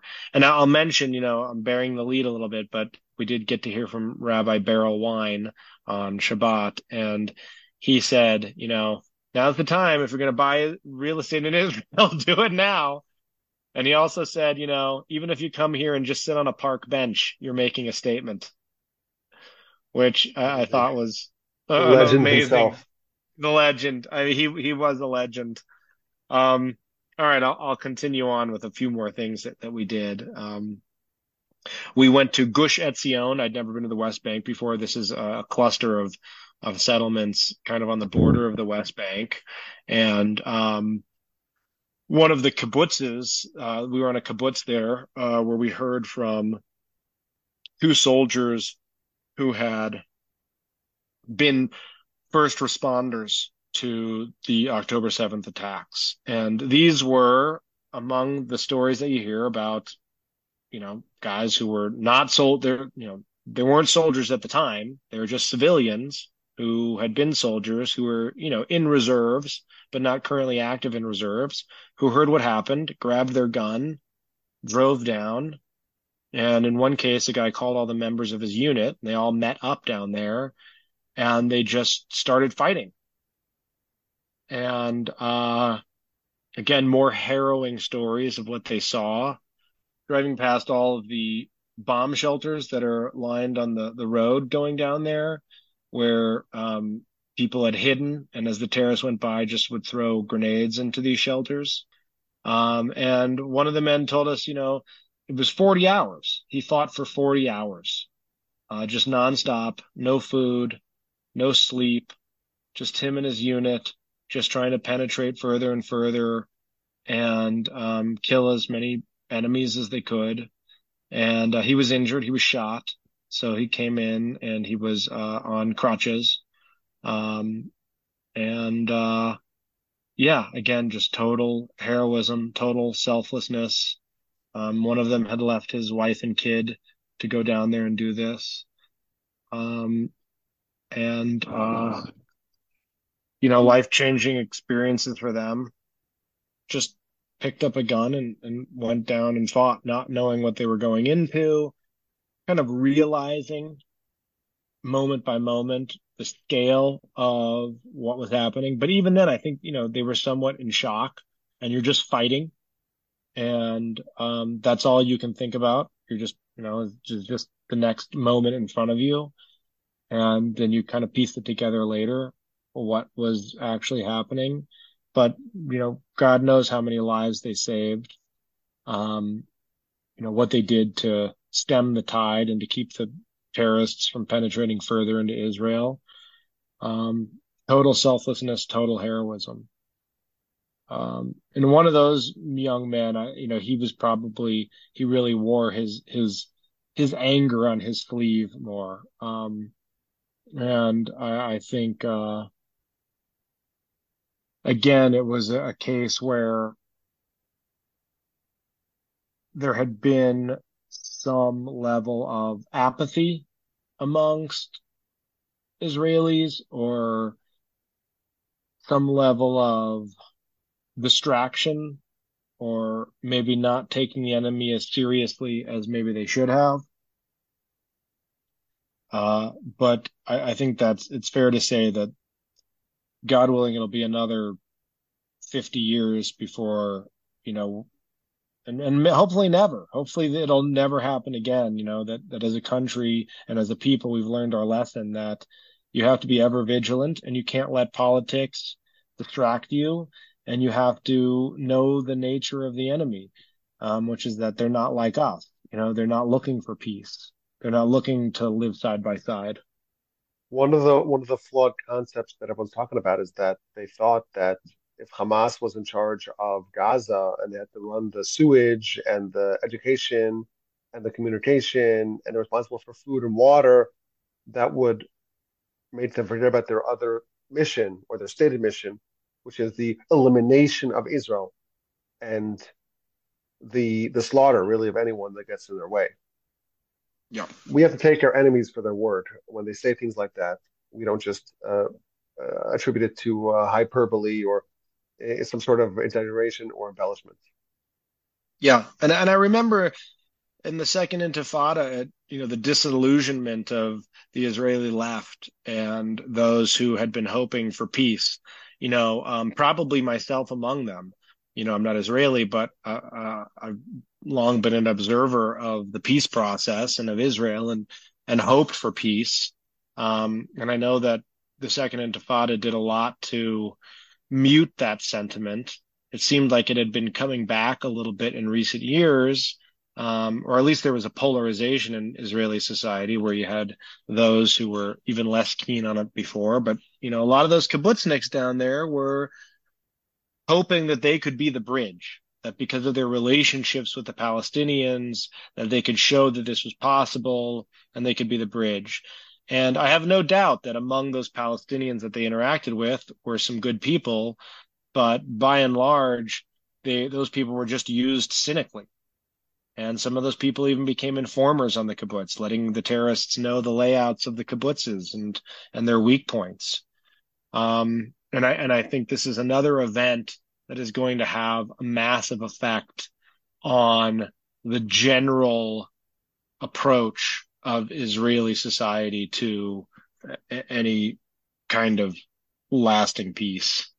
Yeah, the, the peace process is effectively dead uh, yes. because both, even both sides, even the the Arab Palestinian side is less interested than they've ever been, and certainly the Jews are the Jews, the Israelis are uh, justly um, very, very, very, very dubious of the possibility of any progress on that front. Yeah.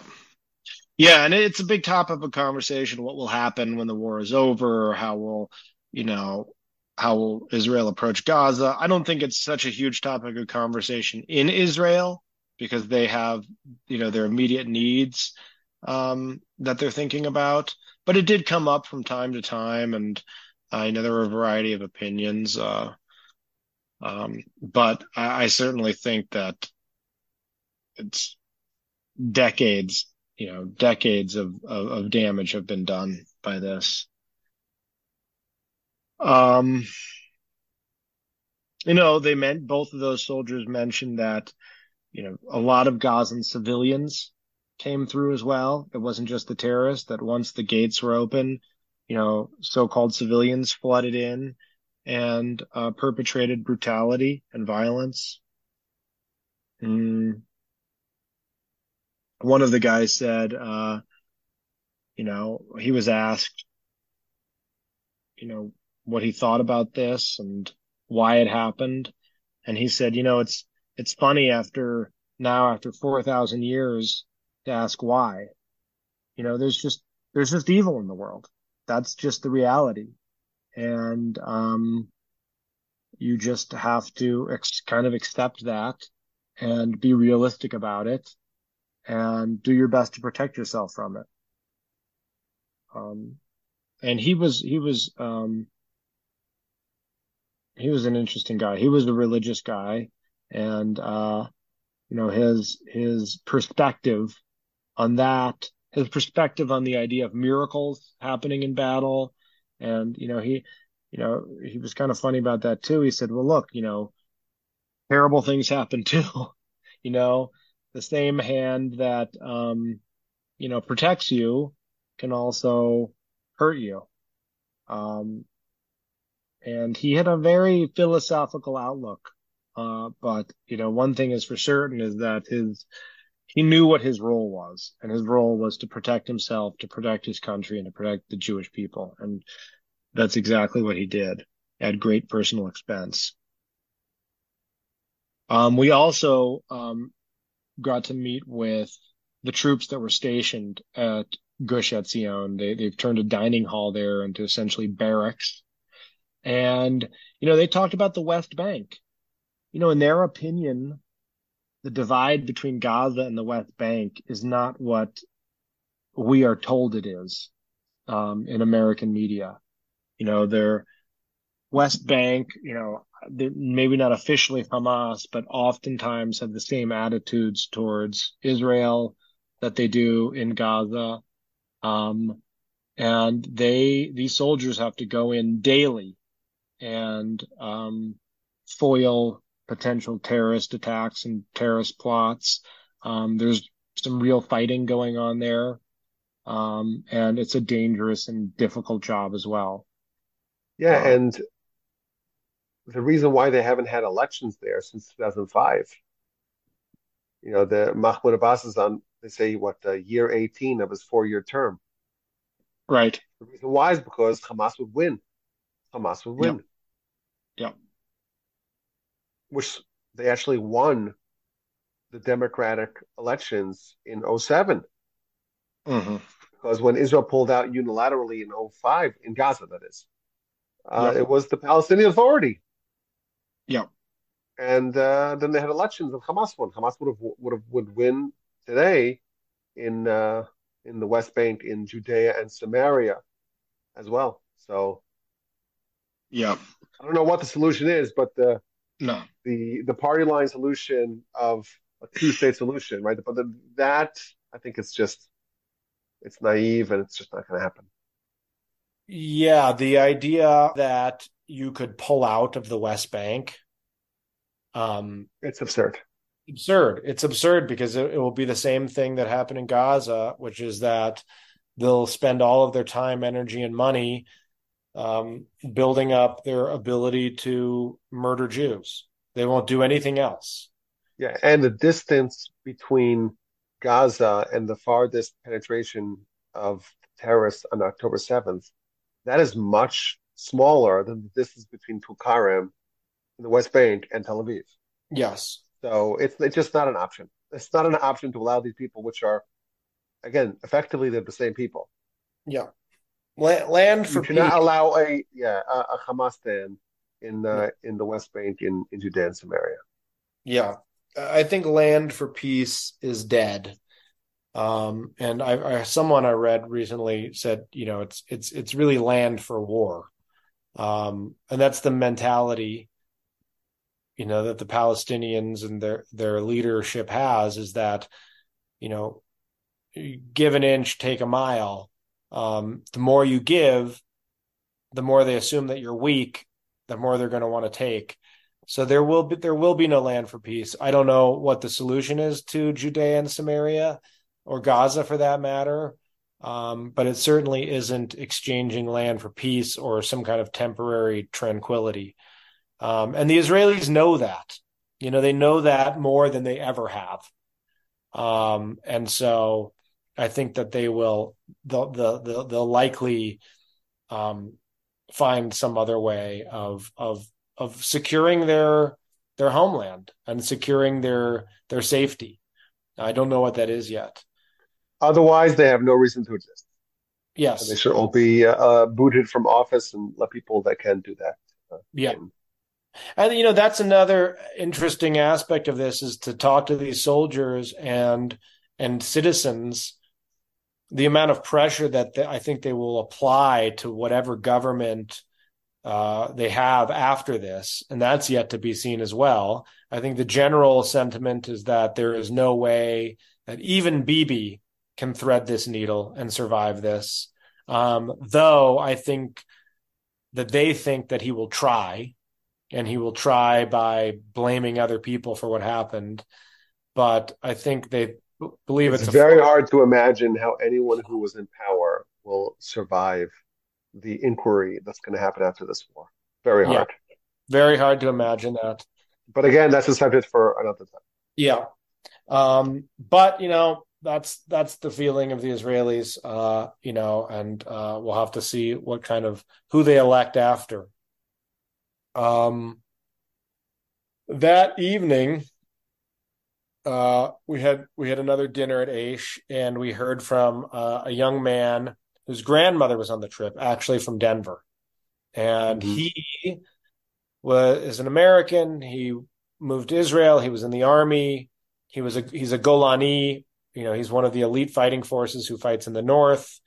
Um, he was a real character. I think he does. He's a construction foreman in New York, and he was in the Dominican Republic vacationing when he heard, and immediately got on a plane to come to Israel to, uh, you know, participate in the fighting effort.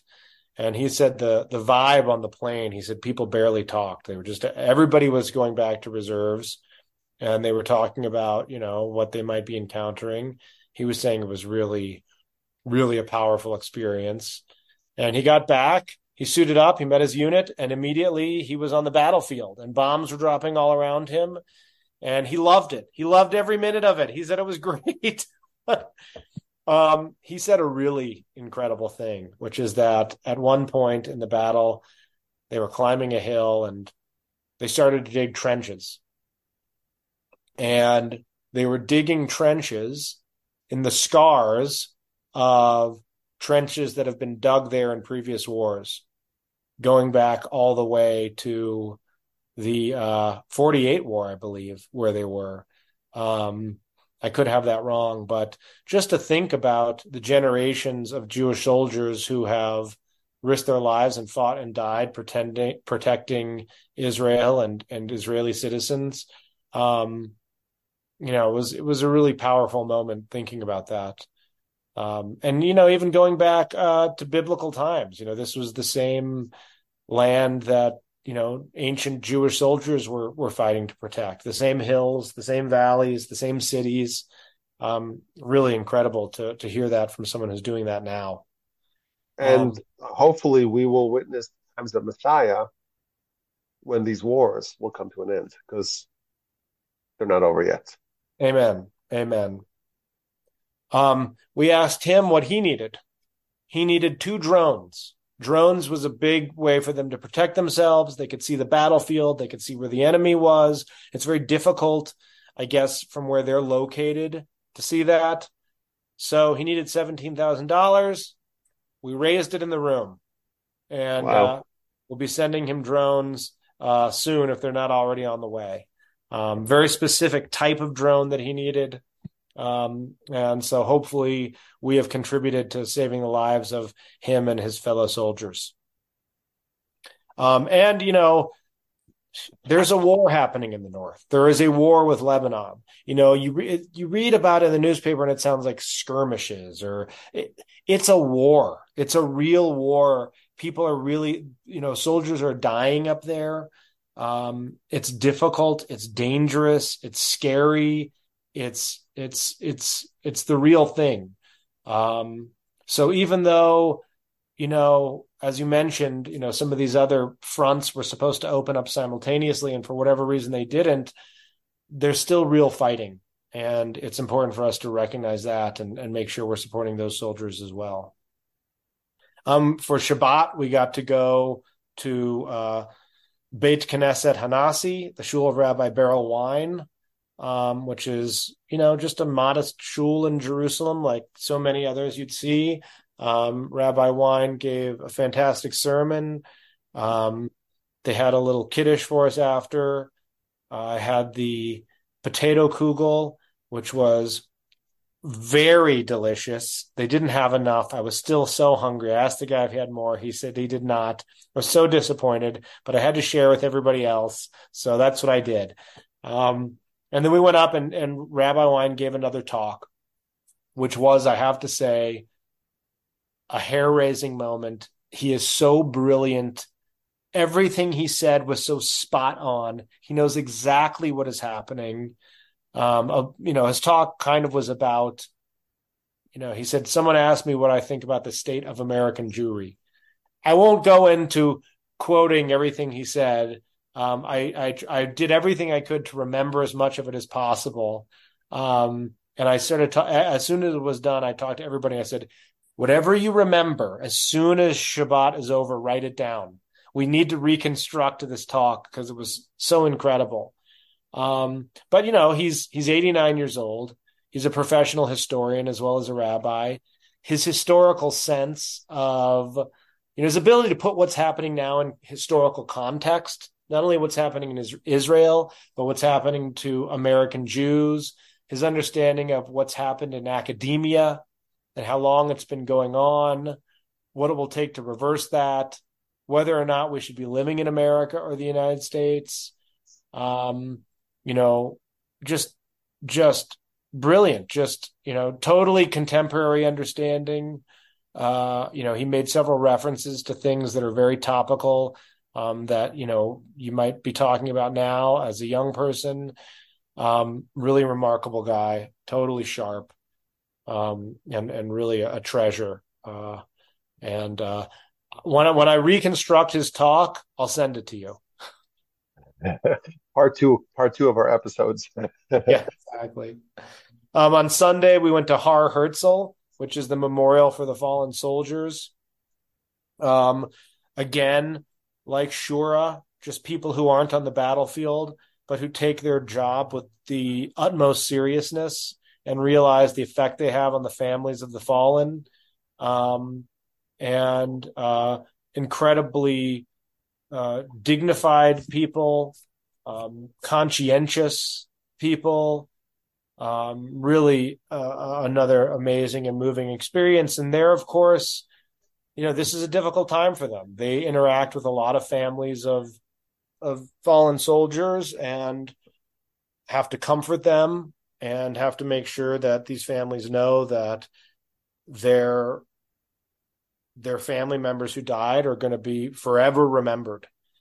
And it's really remarkable because they have a brick. Uh, if you've ever been there, it's kind of a spiral museum that that you start from the bottom, you walk to the top, and and there are other aspects to it. There's a cemetery, but the main part, you know, and and, and it's constructed of bricks, and these bricks are only held together with their own weight. There's no cement or anything, and and each brick has a name of every person who has died defending Israel since before the state was formed, from the first person they know who died um, to the most recent. The youngest was a nine-year-old kid who died in 1948. The first one, I think, I think it was from like maybe 1917, if I'm not mistaken. He was he was defending one of the first communities built outside of um, the old city of Jerusalem. And uh, sadly, now every day they are adding another brick and having another memorial service, or several usually. Um, after that, we visited the Knesset. Um, really neat to be in that building with all its history. Uh, I'm a bit of a cynic when it comes to politicians and government. We did meet with Amir Ohana. Um, I didn't glean any new insights other than he has made sure to tell us that he's personally responsible for securing Israel's relationships with their supporters. Um, you know, uh, but it was you know, it was it was it was good to be in that building. And you know, there's a there's a giant Chagall uh, tapestry, which was really beautiful. And it is it's a it's a really nice building. Um, I was much more sympathetic to all the other people, the non politicians who work in that building, and make sure that the wheels of government can turn, uh, you know, such as they do. And um, that was the end of my part of the trip. Uh, they did have another banquet at Aish that night, which I um, had to miss because I wanted to um, see members of my family who I hadn't yet got a chance to see. I have some family that lives in Jerusalem. Um, this is my mother's first cousins. Uh, they they made Aliyah in the seventies. Um, they they they live in Har Nof, which is a religious neighborhood. They have a lot of kids and uh, lots of grandkids, many of whom are serving, um, including one of their sons, who I met with later. Um, but they, you know, they talked about. I think one of their daughters or granddaughters is um, in the unit that watches the screens. Uh, the of the cameras that that look at the border with Gaza. Um, they give this job to girls because boys aren't capable of looking at a screen for 12 hours without being distracted. So it's it's I think it's an all female unit. Um, and from what I hear, uh, I, I have heard that actually, you know, these these young women are very upset because they had been giving warnings that some that they had been seeing unusual activity, and their commanders, who are mostly men, we're not listening to them or taking them seriously enough. Um, but one of my cousins is in that unit, uh, or my second cousins, uh, or maybe even third cousins. If it's, I'm not sure if it was their daughter or their granddaughter. It must have been their granddaughter who, who's who's in that in that unit. Um, and you know they're very worried. You know they told me, you know, uh, my my my cousin told me she says a lot of Tehillim to make sure that her her grandson doesn't go to battle and he said to her, Grandma, you got to stop doing that. Like, I I want to go. Don't pray so much for me. Cause he keeps, they keep telling him that he's going to have to, you know, um, report for duty. And then they call him at the last minute and say, never mind, you don't have to report. He said, Grandma, your, your prayers are too effective. Stop saying it. Um, and then I met with one of their sons, uh, my, my cousin, who, uh, he was an F 16 pilot which is kind of like royalty in in in Israel. Um, and he had to stop doing that uh, for reserve duties because it's very demanding. It takes like it's like six months a year of of training to keep up with it. And he has a tech startup. He has a startup that uses AI and machine learning to um, increase the the accuracy of of of actuarial data for insurance companies. Um, and so he's not able to fly, but he is a reservist and he, uh, you know, I met him that night and he had to report for duty the next morning. He had just come from a previous shift. What he does is he communicates the needs of ground troops for air cover to the Air Force. So he speaks both languages. He speaks Army and he speaks Air Force. And then he has to make the decision of whether or not to provide the requested air cover based on how dangerous he feels it will be for the ground troops. Very demanding. One of the one of the hallmarks of the the army in the last couple of years is that the this is what I remember hearing is that the ground troops can summon uh, an aerial uh, aerial attack on a, a building or someplace like that, someplace that's giving them trouble. They can just call in the Air Force. Yes, and he's the guy that they call. Um, Interesting. It's a tough job because you're making life and death uh, decisions. You have to make them quick, quickly. You have to weigh all sorts of factors. Um, and he has 12 hour long shifts. He says sometimes he can't get up to go pee or eat or anything. He's glued to his chair. Um, very demanding, very stressful. Um, and again, uh, you know, all he wanted to talk about was his business. you know, I wanted to hear about, you know, his army life, and all he wanted to talk about was his startup, which he can't wait to get back to. And you know, he told me about the the um, measures that they take, you know, for to to account for his absence and you know who takes over when he's not there. He he I think is the see the CEO. I think he's the CEO or the CFO. I can't remember his exact role, but you know uh, he's one of the founders. It's very important to him. He's been working on it for a long time, and um, you know the way that they balance real life. I don't know what's more real life than going to war, but their regular lives with their lives as soldiers and as warriors is it was really incredible to see that. I mean, it's just the way that they handle this dichotomy is is really impressive.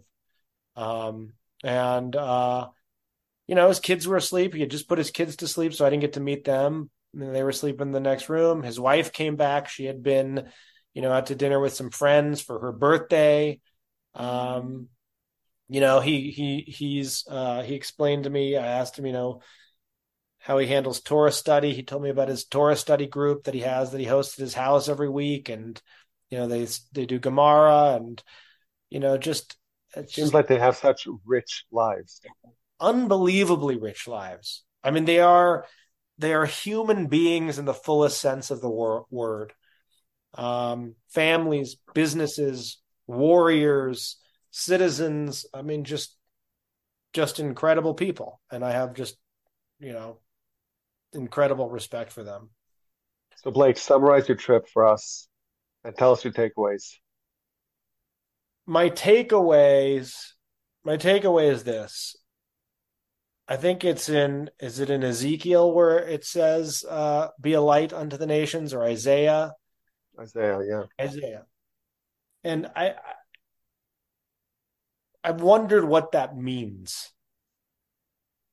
And as I've gotten older, I've I've come to understand what that means. Is I've learned more Torah. You know, thank God through your um, podcasts, and uh, you know, you've been you. I've learned a lot of Torah from you. Thank you so much for that. I listen to all of your podcasts. Um, and you know, I started out listening to the, your history podcast, and from there I found all the others. Um, and you really gateway drug. That's the gateway drug, and it certainly was for me. And so as I've developed an understanding of what that means of of what Judaism and what Torah and what a Jewish lifestyle can offer to the world, um, that on this trip came into such sharp focus for me.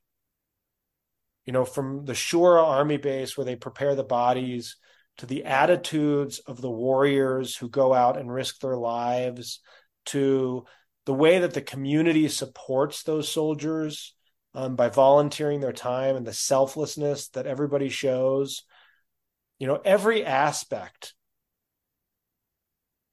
is a kiddush hashem. Every aspect is modeling for the world how to be a mensch how to be a human being.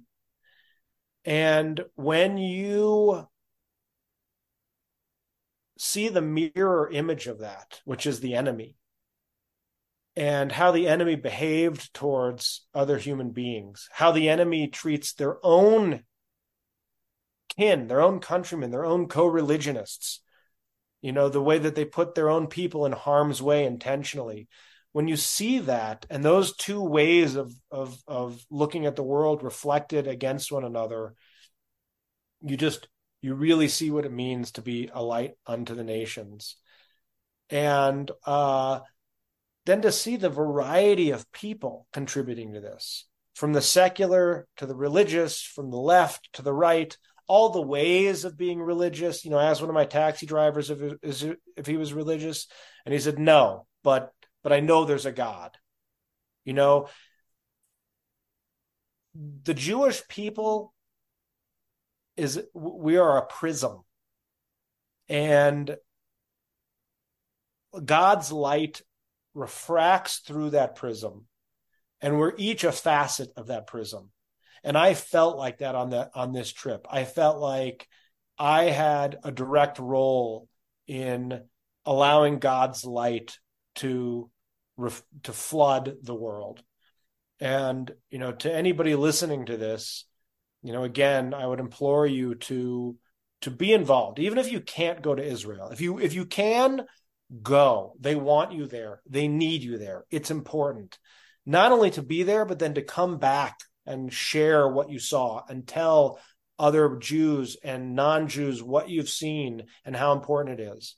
But if you can't go anything that you do whether it is praying or donating money or talking to people who are curious about what's going on anything you do is is really important. Um so yeah that's what i learned. That's that's what was brought home to me on this trip and it was was life changing blake thank you so much for joining us in the podcast and sharing the incredible incredible stories and experiences of your trip. Even though we're far away, our hearts are there, and now we get a, a real sense of what things are actually like there on the ground. Uh, we went from all the different elements, you know, the, the the soldiers that you met, civilians that you met, the volunteer work that you did, and the takeaways that you drew. It it really brought us there to a certain extent, and we appreciate that. And this is your first appearance on the podcast. Please God, you'll come back once you get the bug, you get the taste you're like, ah, I can't stop. so uh, amazing. Thank you, has... Rabbi. Thank you for everything you do. Torch is awesome. You're awesome. Oh, and oh, thank you. and hopefully we'll hear good news from our brethren in uh, the land of Israel and the soldiers and the hostages. We hope to only hear good news from them. And again, Yasher Koach for going, because you said you represented a de- you represented Denver. I think you represented also the podcast because you were a podcast listener there. Absolutely. And uh, and we appreciate that. And uh, again, our our nation's at war, and we may feel far away from that here in the United States, but it's important to to to empathize, to sympathize with our brothers and sisters. And I will join your call. If someone can go, they should go. And every one of us should do what we can to help advance the efforts. Thank you so much, Blake Cohen, for joining us. And uh, I'm looking forward to our next opportunity. Thank you.